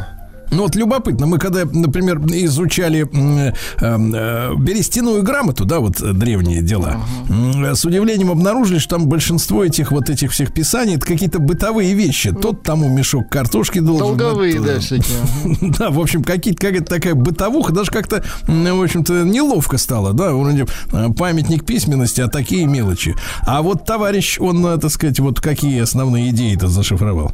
Он не шифровал ничего, наоборот, он довольно открыто написал, кто э, плохой, кто Ну, хороший. то есть это подметное письмо. Это как бы в будущее. Это в будущее письмо, действительно, прям он там, там и написал. Вторая часть письма это было э, письмо дочери, он так и написал. Передать моей дочери, если вдруг найдет кто-нибудь, э, то Так. передайте ей в город Новосибирск. А остались родственники этого товарища? Или он не подписался? В очень плохом состоянии само письмо. Мы с трудом э, разгадали, точнее, расшифровали, как правильно говорить, э, фамилию. Фамилия достаточно распространенная, поэтому Шансов не очень много. Э, Александр Александрович, а вот вы говорите, там вот была секретная лаборатория, да, и закрытый научно-исследовательский институт. А вот в лаборатории-то чем занимались? Паранормальными явлениями? Нет, там занимались секретной телефонией. Мы с вами в прошлый раз эту тему затрагивали. А именно там? Да, именно там. В целом это здание, это отправная точка развития секретной и вообще цифровой телефонии в Советском Союзе. Это ровно вот эта точка. Улица Ботаническая, 25. Мгм. Вот. И сколько у вас же, получается, э, времени-то ушло на ремонт, да, вот на то, чтобы все это привести в тот вид, в котором сейчас музей может уже принять своих посетителей? Два года. Два года мы делали ремонт. Последний год мы работали часть времени, часть времени доделывали какие-то моменты, но надо сказать, что здание построили за один год. 884-1885 год. То есть в те времена, когда не было техники, не знаю, интернета, какой-то возможности геологоразведки, построить за год, оно было построено не сильно А вот ремонт шел два, Владик, видишь, какая математика. Вот строили с огоньком, а ремонтировали, видите, ну, потому что, видимо, закладки мешали, вот эти вот под- тайники мешали. Тайники, да, и вокруг здания есть тайники. Да вы что? Да, очень много легенд на тему того, что здание переходило из одной собственности, точнее, из одной ну, организационной структуры в другую. И каждый раз, когда это происходило, тема серьезная, тема секретная. А, а а что, или это все... Уничтожали массово документы, аппаратуру, технические средства, цейсовские А, то есть там остатки микроскопы. техники находятся, да? Ну, где-то закопали на территории. Мы пытались найти, когда делали ремонт. Не нашли. Но заключенные сами пишут, что да, закапывали. Просто ломали кувалдами и закапывали. Мгм. Сан Саныч, ну вот расскажите нам, пожалуйста, а что нас ожидает в музее криптографии? Вот э, представь себе такого посетителя пытливого, как наш Владислав Саныч, да, Да-да-да. такой с огоньком. Да. Про буфет спрошу Что, позже. что можно узнать, да, там? А, Узнать можно все о криптографии, начиная с самых древних шифров, начиная с э, 19 века до нашей эры, плиты Хмунхотепа II, заканчивая постквантовыми алгоритмами шифрования, заканчивая тем, а, ну, той угрозой, которую мы все ждем в будущем, возникновением квантового компьютера, который должен сломать все существующие стандарты. А, И отдельно про историю здания, это прям отдельный такой вот зал, где мы рассказываем, что происходило эти 140 лет в здании. Мгм. Там же уникальные рассекреченные документы, там же уникальные рассекреченные рукописи и те, которые мы нашли во время ремонта. Поэтому в целом в музее можно провести ну, от двух часов до двух-трех дней, наверное. Сергей Валерьевич, три дня. М, Может, нужно как бы сразу... вот- Ладно, люди и дольше сидели там. Ничего. Сидели-то, они работали, а вы... Да-да-да. М, э, Александр Александрович, а вот какой раздел для вас вот самый интересный из того, что у вас представлено, самый богатый на, может быть, артефакты, э, технологии? Но так как я специалист по 20 веку, мне все-таки интересна индустриальная криптография, криптография, как мы называем ласково, машинная криптография, зал машин, у нас такое есть механическое сердце криптографии мы называем. Там представлены электромеханические машинки. Те самые знаменитые Enigma, есть швейцарская машина Немо, есть э, советская машинка Фиалка. То есть, наверное, это моя любимая часть, потому что это визуальная такая, знаете, это криптография, которую можно потрогать, понажимать. А скажите, они все послушать. действующие, да? То есть вот можно просто вот достать и зашифровать что-нибудь. Не Или доставать, расшифровать. все уже стоит. Э, Достать можно, конечно, но не все, Но потому что посадят. э, в целом вся техника рассекречена, у нас нет секретной техники. И те материалы, те аппараты, которые особо ценные, например, фиалка и та же Enigma, они выполнены в виде копий. А, и можно с копии. копией поработать, да, их можно понажимать. Конечно, оригиналы никто не дает на растерзание посетителю. Это уникальные предметы, единственные в России зачастую. Поэтому Ну, это такой самый любимый мой зал. А копии, а кто создавал копии, к чьими силами? Это же, получается, надо машину разобрать, Ну, да, минимум, да. сделать все детали, да, и у нее. Повторить точно. М, Ну, копии, они не всегда ведь полностью рабочие. В нашем А. случае копия это скорее маляж, э, скорее макет, который работает. Да и в плане техники, честно Ну, говоря. то есть только потрогать. Нет, они, они работают. Нажимаются клавиши, переключаются какие-то режимы работы. Ну, они имитируют работу настоящую, допустим, Enigma. Вот эта коммутационная панель можно поставить. Но само, сам блок шифратора, конечно, не работает. Такая копия это просто ну, из области уже фантастики. Их не очень много вообще корректная, хорошая сделана копия. Это часто даже похоже по цене на оригинал, точнее, вот на настоящую Но не специалист, я так понимаю, и не разберется, копия это или конечно. оригинал, естественно, да. Наверное, да. Но у нас на самом деле те материалы, которые и к техника представлена часто с изъятыми блоками, потому что техника и 50-х, и 60-х годах содержит какие-то моменты, которые до сих пор составляют гостайну. А, серьезно? М. Да, поэтому много из переданной нам э, техники, это больше 40 наименований, они не рабочие. Ну, то есть их нельзя включить. Даже если бы можно было бы включить, мы бы не стали этого делать. Потому что вы сели. Да, потому, все. да, потому что это переданная нам техника на время. Ну, понятно. Вот. Сан Саныч, а вот скажите, пожалуйста, а в принципе у такой шифровальной техники э, какой, э, как бы так сказать, вот срок э, выхода из зоны секретности? Условно говоря, та аппаратура, на которой сегодня работают специалисты, и мы сегодня еще раз поздравляем товарищей специалистов с праздником, да? Через сколько столетий можно бы, да, вот узнать? Нет, это 10-20 лет. Вот как, как вам представляется, вот техника действительно становится уже устаревшей и неинтересной для шпионажа? Нет такого срока. Нет такого срока. Послушайте, а как же вы тогда это все Вот достали? Да-да-да. То есть у вас просто э, стоят корпуса вот эти. А, Мы прошли большой сложный путь через президента, через правительство, чтобы Да рассекретить. Конечно, это очень серьезная вся история. И организации, которые нам передавали тоже, это ФСБ, МВД, Росгвардия. Это А вы заметили, кстати, Александр Александрович, что вот э, первыми посетителями были толпы людей на машинах с красными дипломатическими номерами, работающими под прикрытием, да? Приезжают разные группы, кто-то представляется, кто-то не представляется, кто-то приводит, наверное, друзей показать, наконец-таки, вот я на этом работал.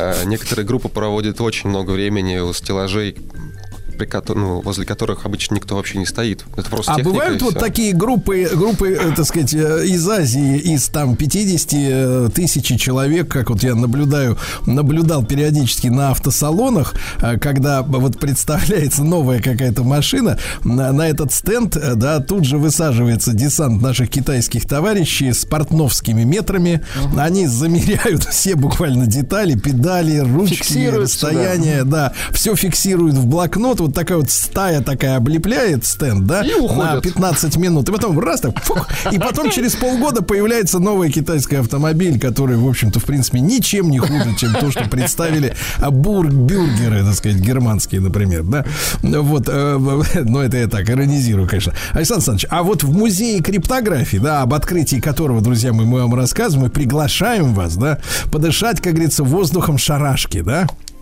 может быть, да? Может быть, кому-то и понравится. Так вот, а, Александр Александрович, а есть ли у вас какие-то, как сейчас говорят, эти квесты, какой-то интерактив, иммерсия? Вот, понимаешь ли, тоже Развлекательный элемент.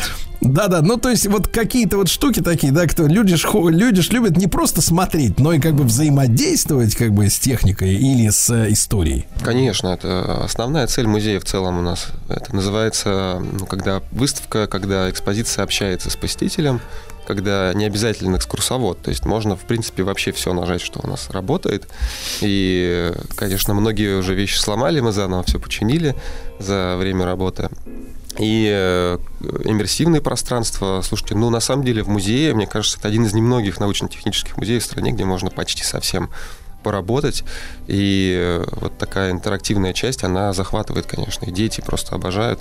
Ну вот моя любимая это пиксельная комната, мы так называем. Комната Так, с- так, так, с это что паролями. такое? Пиксельная комната. Это такая комнатка, она выполнена в стиле Лего, э, такими крупными пикселями. Там э, мы рассказываем о паролях, как э, сделать безопасный пароль, э, что это такое за сущность вообще, как, каковую она роль играет в криптографии.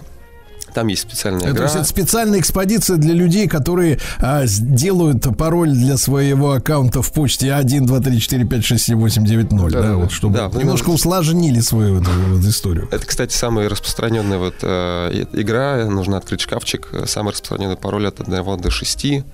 Вот мой сын пятилетний разгадал со второго раза, открыл шкаф. И там внутри маленький пластиковый молоточек. Ну, вот такие игрушки, конечно, с одной стороны банальные, но они дают понимание, особенно тем, кто молодой, кто вот еще не вник в тему криптографии как науки. Да.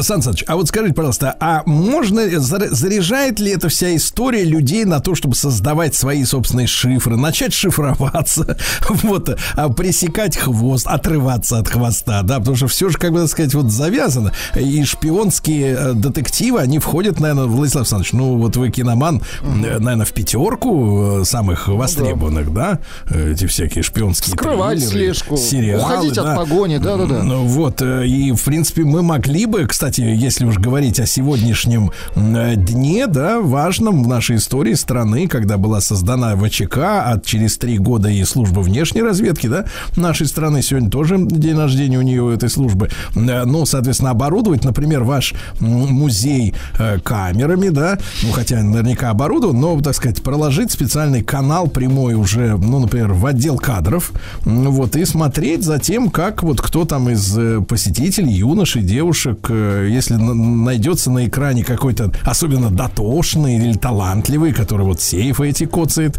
да, то, в принципе, к нему, чтобы подошли люди и вручили ему визитку с предложением пройти на собеседование. То есть такой центр отбора кадров. Как вам это такая идея?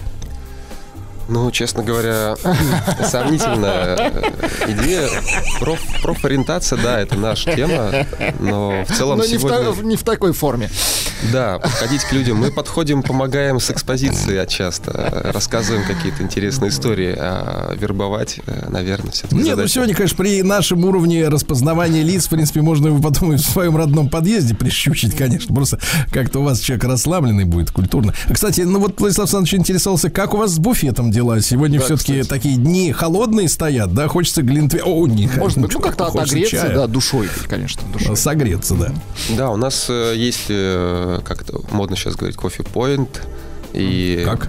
Кофе-поинт, говорят тогда. Точка Это что? кофе.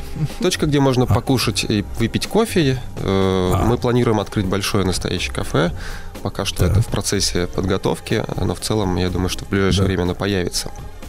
А вот мне, кстати, предлагаю... Сразу вот какой-то креатив пошел. Нездоровый, я согласен, но как-то по- по- пошел. Представляете, например, вот э, человеку в, в кафе, в кофе, как говорите, point, э, предлагают, например, решить какой-то ребус, да, криптографический или просто шифровальный. Вот, а если он неправильно его решил, ему, например, пирожок с гайкой внутри Ну да, выдают. или кофе на голову вливают. Мне кажется, мы с солью. и так настолько Да. загружаем наших посетителей, что еще приставать к ним в кафе, Да. это было бы... Э, Да, наверное, Александр Александрович, и как дела обстоят с мерчем? Э, извините, товарищи, я не хотел использовать это слово, но вот замены не могу подобрать пока что. Надо создать консилиум на эту тему. Мерч это когда вот ты выходишь из музея не просто переполненным эмоциями, но еще с каким-то шматьем. э, магнит на холодильник. Маленькая моделька Энигмы, допустим. Сувенирчик какой-то, да, или, или, или, например, пуловер с какой-нибудь картинкой вот какого-то аппарата. Нет, Вот шифром пуловер, вот. Да, с, с- с шифром, да. Есть такой тоже план, и уже место под него, под э, этот магазин уже выделено. В целом сейчас мы э, сделали какую-то часть материалов. Мы э, напечатали книжку, такой небольшой каталог музейный у нас он есть. Э, мы сделали, пытаемся сейчас сделать серию публикаций. э, совместно музей криптографии компании Криптонит вот недавно опубликовали арифметику Магнитского, переиздали. Э, Вообще планируем не только переиздавать книги и по математике, и по каким-то смежным криптографическим областям, но и действительно делать модельки. Ну вот Лего, например, тоже делает, знаете, модельки Энигмы и фиалки наши знаменитые М125 машинки. Серьезно? Да, я был удивлен. Вот наша советская машинка сделана Надо Лего. предъявить им за это, да. А, Александр Александрович, но вы честно скажите, вот если у человека, например, в школе с математикой было швах, то, в принципе, в криптографии делать ему в современной нечего, правильно? Ему не место? А, Не ну, место. Если честно, да. Шел вон. Да, все-таки криптография, современная криптография это математика. Это в целом Прежде знак- всего, да? Да, это знак равно. Это, по сути, криптограф, это математик в первую очередь. Хотя сами Давайте и криптографы- наоборот, Владислав Александрович, Да-да-да. математик это хрипту, криптограф, их и надо взять на Хрип... карандаш. Нет, вы правильно? правильно сказали, хриптограф. Хриптограф, да. А, Александр Александрович, ну и назовите адрес, конечно, но куда ехать-то? Да-да-да. Понятно, что Марфина это самое Точный шарашка, адрес. но- Мгм. Улица Ботаническая, дом 25, строение 4. Приезжайте к нам в гости. К нам можно попасть от станции метро Владыкина, от станции метро Нет, Франківська. как вам попасть, это понятно, что довезут, довезут, это понятно. Александр Александрович э, Дюльденко, кандидат исторических наук, старший научный сотрудник музея криптографии. Дорогие товарищи, если ваш ребеночек шарашит э, в математике, привозите его в музей криптографии, вдруг его зацепит, и он станет гениальным криптографом, правильно? Да. Знаете, я шляпу-то никогда не носил. Я такой купил для солидности. Я ведь институт недавно кончил. Пожалуйста, пожалуйста. 50 оттенков Ну что ж, дорогие друзья, для лиц старше выходит наш проект 50 оттенков стильного. И с нами вновь Алексей Сухарев, стилист, автор ведущий модного подкаста на YouTube, ведущий телеграм-канала Сухарев Стайл. Э, Алексей, мы скучали. Доброе утро. А Я как скучал. Доброе утро. Здравствуйте. Сегодня у нас э, праздничный такой вот предпраздничные э, рекомендации. Мы поговорим о новогоднем гардеробе. И вы знаете, Алексей, без вас, конечно, как без рук, потому что читаешь э, в новостных лентах, вот там, вы знаете, повылазили так называемые стилисты. Да, чё- чего говорят? Да-да-да. Говорят, что вот, э, значит, первый совет, что женщине ни в коем случае нельзя встречать Новый год в платье-футляре, потому что она скушает холодец, рульку запьет литром просеки, ее попрет, и платье, И- и кишки, кишки передавит. Вот что. А, ну я А бы второй сказал, что это, наверное, Да. скорее совет не стилиста, а может быть какого-то эндок- Гигиениста, эндокринолога, диетолога, я не знаю, какого-то другого специалиста. Да-да-да. А, ну, они же перекрашиваются туда-сюда, да. Ну а да. второй совет, значит, что в новогоднюю ночь надо быть яркой, а лучше всего вот наши женщины, чтобы были в полупрозрачных платьях. То есть вот они еще недостаточно разделись. Вот Недостаточно разделись, да. Еще что-то надо снять, что-то вот, да, вот эти ткани, я не знаю, как она вот у вас там у э, стилистов называется, ткань, которая вот как колготки вот такая полупрозрачная. Полупрозрачная. Шифон это что? это? Шифон, органза, да, у них Во, разные во, во, бывают. во, чтобы вот прям так вот, вот знаешь, вот, вот это вот, знаешь, чтобы снаружи как бы вроде надето, но аквариум. Да. И там вот это все Плавает. колыхается, Ну, колыхается. Надо вот сказать, советы интересные. Значит, э, холодец в футляре есть нельзя, а вот в прозрачном, пожалуйста, сколько угодно. Да-да-да. Алексей, ну а мы же люди серьезные, мы Это хотим правда. знать, как надо, да. Ну, на самом деле, вот в совете на тему прозрачных тканей, конечно, есть э, своя правда, безусловно. А, Если что-нибудь такое мужское. Вот. Вот, ну, наверное, я бы, э, я бы не советовал. А, скорее, если мы в контексте женщин говорим, то действительно полупрозрачные ткани – это одна из основных тенденций следующего года уже.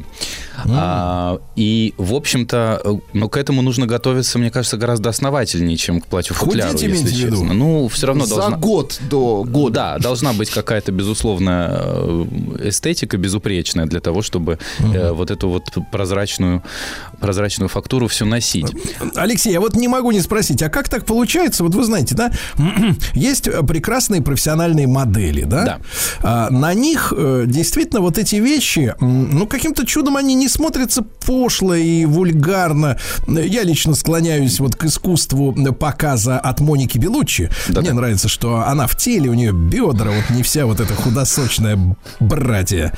Да, вот такая женщина э, в- значительная. с молоком да? вы таких И вот она вот а, надевает на себя вот это полупрозрачное, Так. и это выглядит нормально. А потом публика начинает повторять, и это выглядит ужасно. Просто у- вроде, вроде та же самая шмотка по всем параметрам, а выглядит, ну, как будто, ну, грязь какая-то от этого. А знаете, а знаете, почему такой эффект? А, Здесь дело еще в том, в каких, эм, в каком антураже все это мы видим, правда? Потому что мы же Монику Белучи с вами видели, скорее всего, на подиуме в таком виде, правда? Или где-нибудь в какой-нибудь красивой рекламной кампании, где-нибудь там... Ну, фотост. а, на, на Си- или на Сицилии где-нибудь на фоне волн и там скал.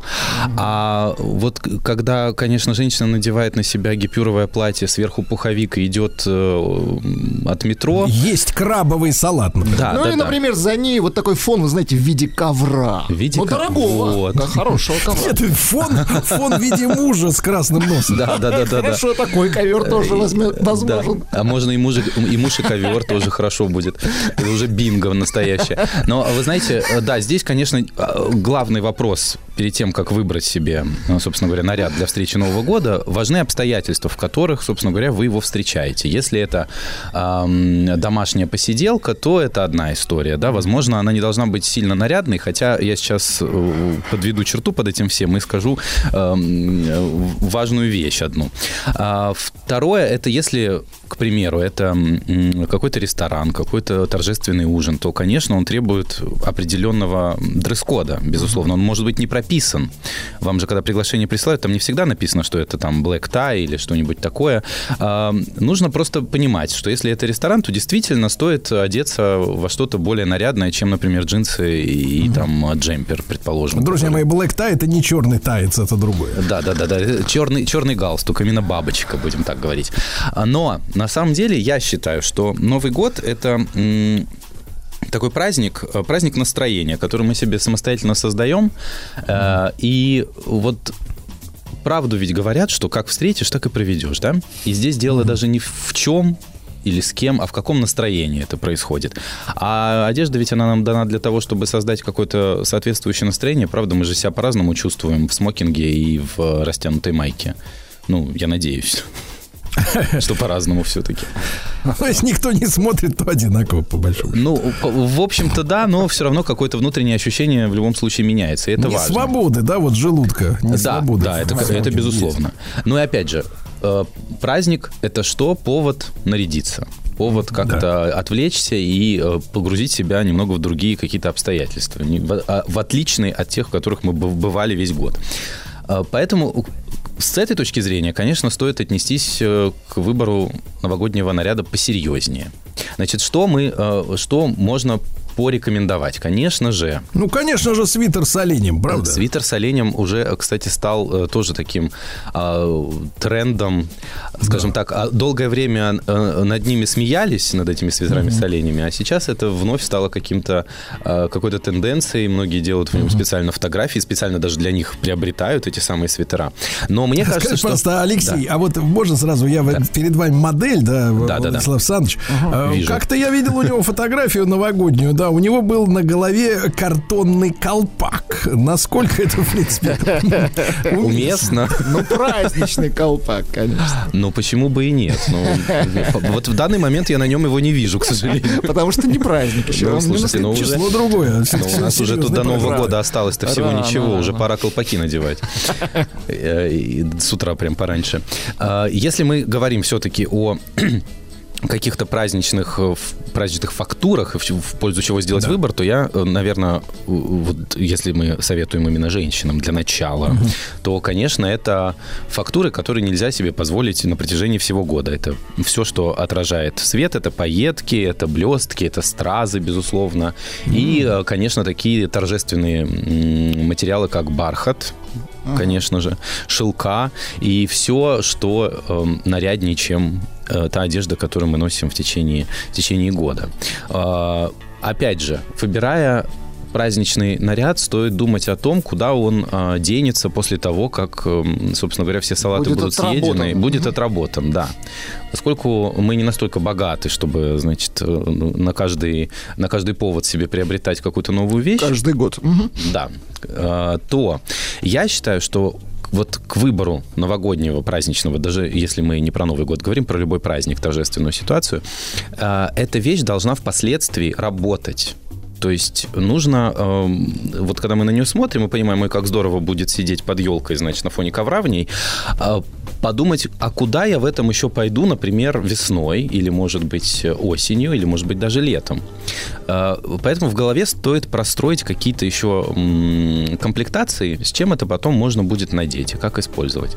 Это довольно удобно, потому что это экономит место в шкафу и потом впоследствии Ну, а экономит когда еще и можно надеть бюджет. потом вот это Блестки. все, вот вы говорите, с пайетками блестки. или Ну, а- шелк там какой-то, А, вот, бархат? а здесь уже э, дальше, если мы углубимся в тему, мы поймем, что не стоит, например, если очень хочется пайеток, не надо выбирать какое-то э, всепоглощающее такое платье из пайеток. да, в Перевожу, котором- Владислав Александрович, достаточно одной пайетки. Нет, не одной, может быть, двух.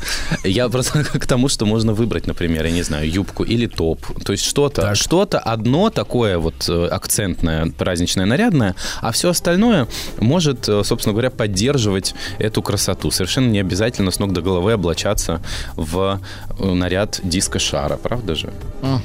И тогда впоследствии можно потом э, надеть э, эту же самую вещь с чем-то э, То более есть вы демократичным. против того, чтобы новогоднее платье или одеяние было чем-то вроде э, э, э, э, наряда невесты, который используется только вот здесь и сейчас, а потом спокойно дожидается, не знаю, кого она дожидается. Ну, я просто к этому вопросу, наверное, скорее рационально отношусь. Я- Наряда циркового артиста. Да, Сергей, я понимаю, что чаще всего а, подобные покупки совершаются в припадке новогоднего праздничного настроения, да, импульсивного шопинга, хочется это настроение себе создать. Я все это понимаю, маркетинг именно таким образом и работает, совершенно точно.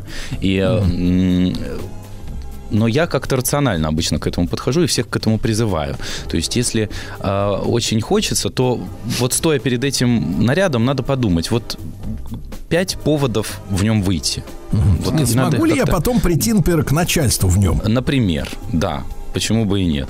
В этом блестючем. э, Да, да, да, к примеру. Или там, я не знаю, коне- нет, конечно, должно быть какое-то платье такое парадно-выходное, которое работает в разных ситуациях. И я на самом деле с этой точки зрения призываю приобретать черное платье, например, потому что оно никогда не будет лишним. И тут еще хорошая новость в том, что э, я просмотрел коллекции следующего сезона э, все, и выяснилось, что черный это самый такой превалирующий цвет, там почти 60. Да что же они Бо- творят более на этих, э, 50%. тканевых фабриках-то? Да, более 50% э, всех показов окрашены в черный цвет.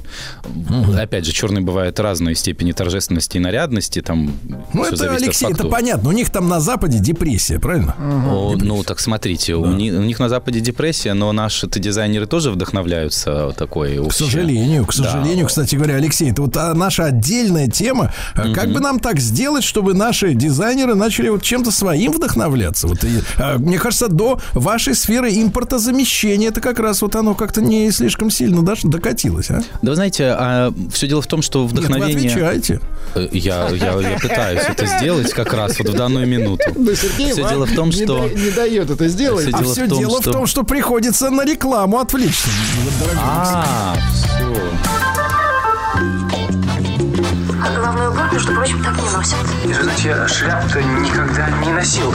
Я такой купил для солидности. Я институт недавно кончил. Пожалуйста, пожалуйста. 50 оттенков стильного.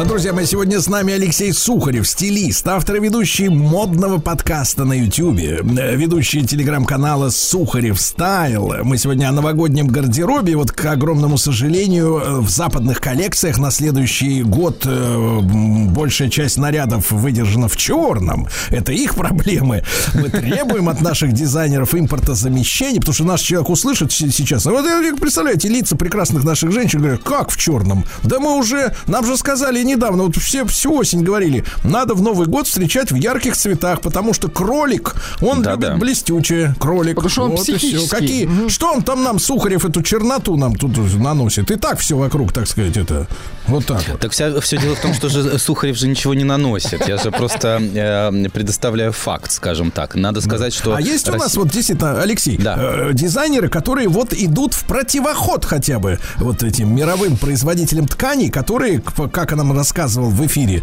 в, здесь же, в этой студии, Пака Рабан лично, что все модельеры являются заложниками воли этих красильщиков, которые выкрашивают ткани и навязывают... свои Отшельники ка- есть? Да. Модельеры. А, Безусловно, и я думаю, что многие российские дизайнеры будут пытаться, конечно же, идти как-то в разрез с этим. И э, не, не, все дело в том, что э, наличие, например, какого-то цвета на подиуме совершенно не говорит о том, что эта директива, значит, к действию надо срочно взять и делать то же самое или пи- облачиться в черный с ног до головы. Нет.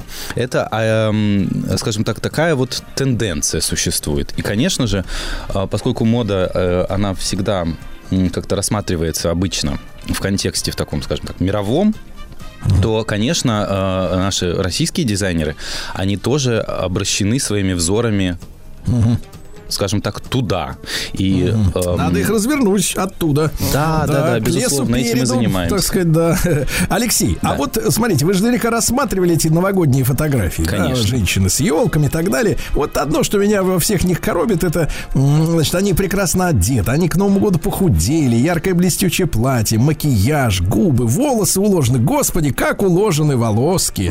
А на ногах ничего. Или вот эти тапки. вот Э, Да-да, или тапки, или просто вот эти чулочки, э, так сказать, блестючие, да. А почему женщина игнорирует комплексный образ, когда, ну, конечно, сюда же просится что-нибудь этакое, приличное? Ну, э, я думаю, что э, я думаю, что это связано с тем, что просто, во-первых, не сильно удобно-то в обуви ходить. Да правильно? ладно, это им по улице неудобно, а в гостях. А вот потом, опять же, Никто не знаете, спрашивает их. от долгого сидения от застольного э, тоже может как-то какой-то дискомфорт произойти, знаете, ну там может подотечь чуть-чуть нога, что-нибудь такое. Это, это первое.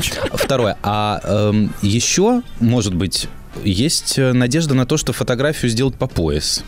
И там уже не будет видно, что там внизу вот у нас находится. то- Ноги режут, Сергей Валерьевич. Нет, тоже ну, может быть. образ-то на смарку, конечно. А еще, еще интереснее, знаете, когда они вот как бы в чулочках, там, в- Да. в колготочках и на цыпочках встают. Как будто она вот как будто так вот, вот повыше повыше, чуть. Это, кстати, для меня загадка. Я давно изучаю э, это феноменальное явление. То есть как так, Потому что как это женщины работает. сознаются, что когда нога в- на каблуке, она как бы вот весь силуэт изменяется, но носить лень. Поэтому вот лучше А на поэтому, поэтому, да, поэтому какие-то мнимые такие, мнимые каблуки.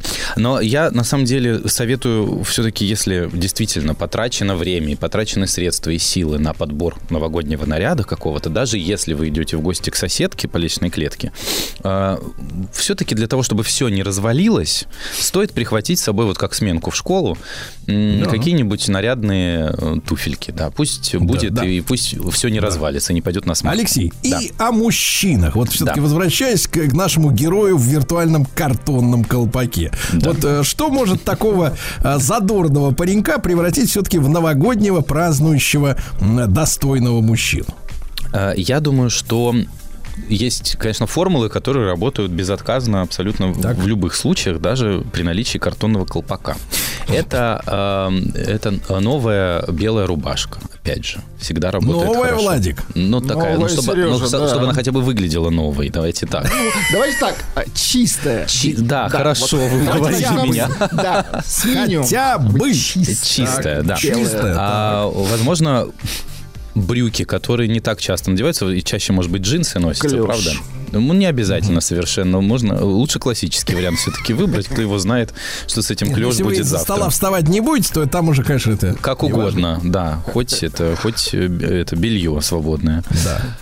Свободное от предрассудков. До пят. Да. Так. А, опять же, это может быть э, какой-то какой-то джемпер хорошо сидящий. Возможно, в цвете, в цвете года, который вот я тут недавно залез в интернет, например, начал изучать вопрос, в чем же рекомендуют люди встречать Новый год. Знаете, э, там оказывается действительно кролик-то водяной, и там и синий, и эм, э, белый, по-моему. Ну, синий будет лицо синее. а Э, вот, Да, так с этим у нас проблем не рубашка будет белая. точно, я Да, думаю, да. поэтому этот акцент уже есть у нас. Можно другие цвета э, выбирать. Но, по-моему, серебро, синий, вот какой-то голубой цвет тоже, они все приемлемы, значит, в Новый год. А, и Исходя из этого, можно оттолкнуться и выбрать, э, например, себе э, для, в, в- в пару к этой рубашке джемпер какого-нибудь из предложенных выше э, цветов. Но опять же, все зависит от ситуации, где происходит торжество и пиршество. Как-то странно, согласитесь, э, выряжаться в бархатный пиджак с бабочкой и сидеть на кухне. Правда же? Да. Есть в этом... Нет, ну хотя, если... Ну, вообще, конечно, уже ничего странного, да, но в общем и целом... По крайней мере, можно выложить что-то у себя в соцсетях потом. Вот я вот выглядел достойно в Новый год, правда? Ведь люди Да, да, да. Главное выбрать, выбрать уголок так без ковра, знаете, еще в этот момент. Без Да. плиты. И без- да, и без И плиты. э, немаловажный вопрос. Скажите, пожалуйста, э, э, Алексей, а какая ткань лучше всего застирывается от жирного алкоголя, помады? Белого цвета ткань. Да, чтобы можно было потом быстро все это выстирать без, без ущерба. Вот. Ой, вот здесь, знаете... Оливьем об- обляпаешь. Вот здесь я уже, к сожалению, моя экспертиза заканчивается. Начинается экспертиза химика. Да, да, да. Но мне кажется, что сейчас как-то с этим у нас все в порядке. Средств разных много, которые в состоянии как-то справиться с последствиями вечеринки. Дорогие Здесь- друзья, ну вывод следующий. Э, Женщинам подороже, почернее и так, чтобы можно было прийти к начальству, правильно? Надевайте туфли, не стесняйтесь. многоразового использования, скажем так, Да, наряд. и- а мужчинам просто белая рубашка хотя бы вот Ну, чистая. свежая, блин. Алексей, спасибо большое, Алексей. Спасибо вам, с Сухарев, наступающим. стилист. На- наступающим, Алексей. До свидания.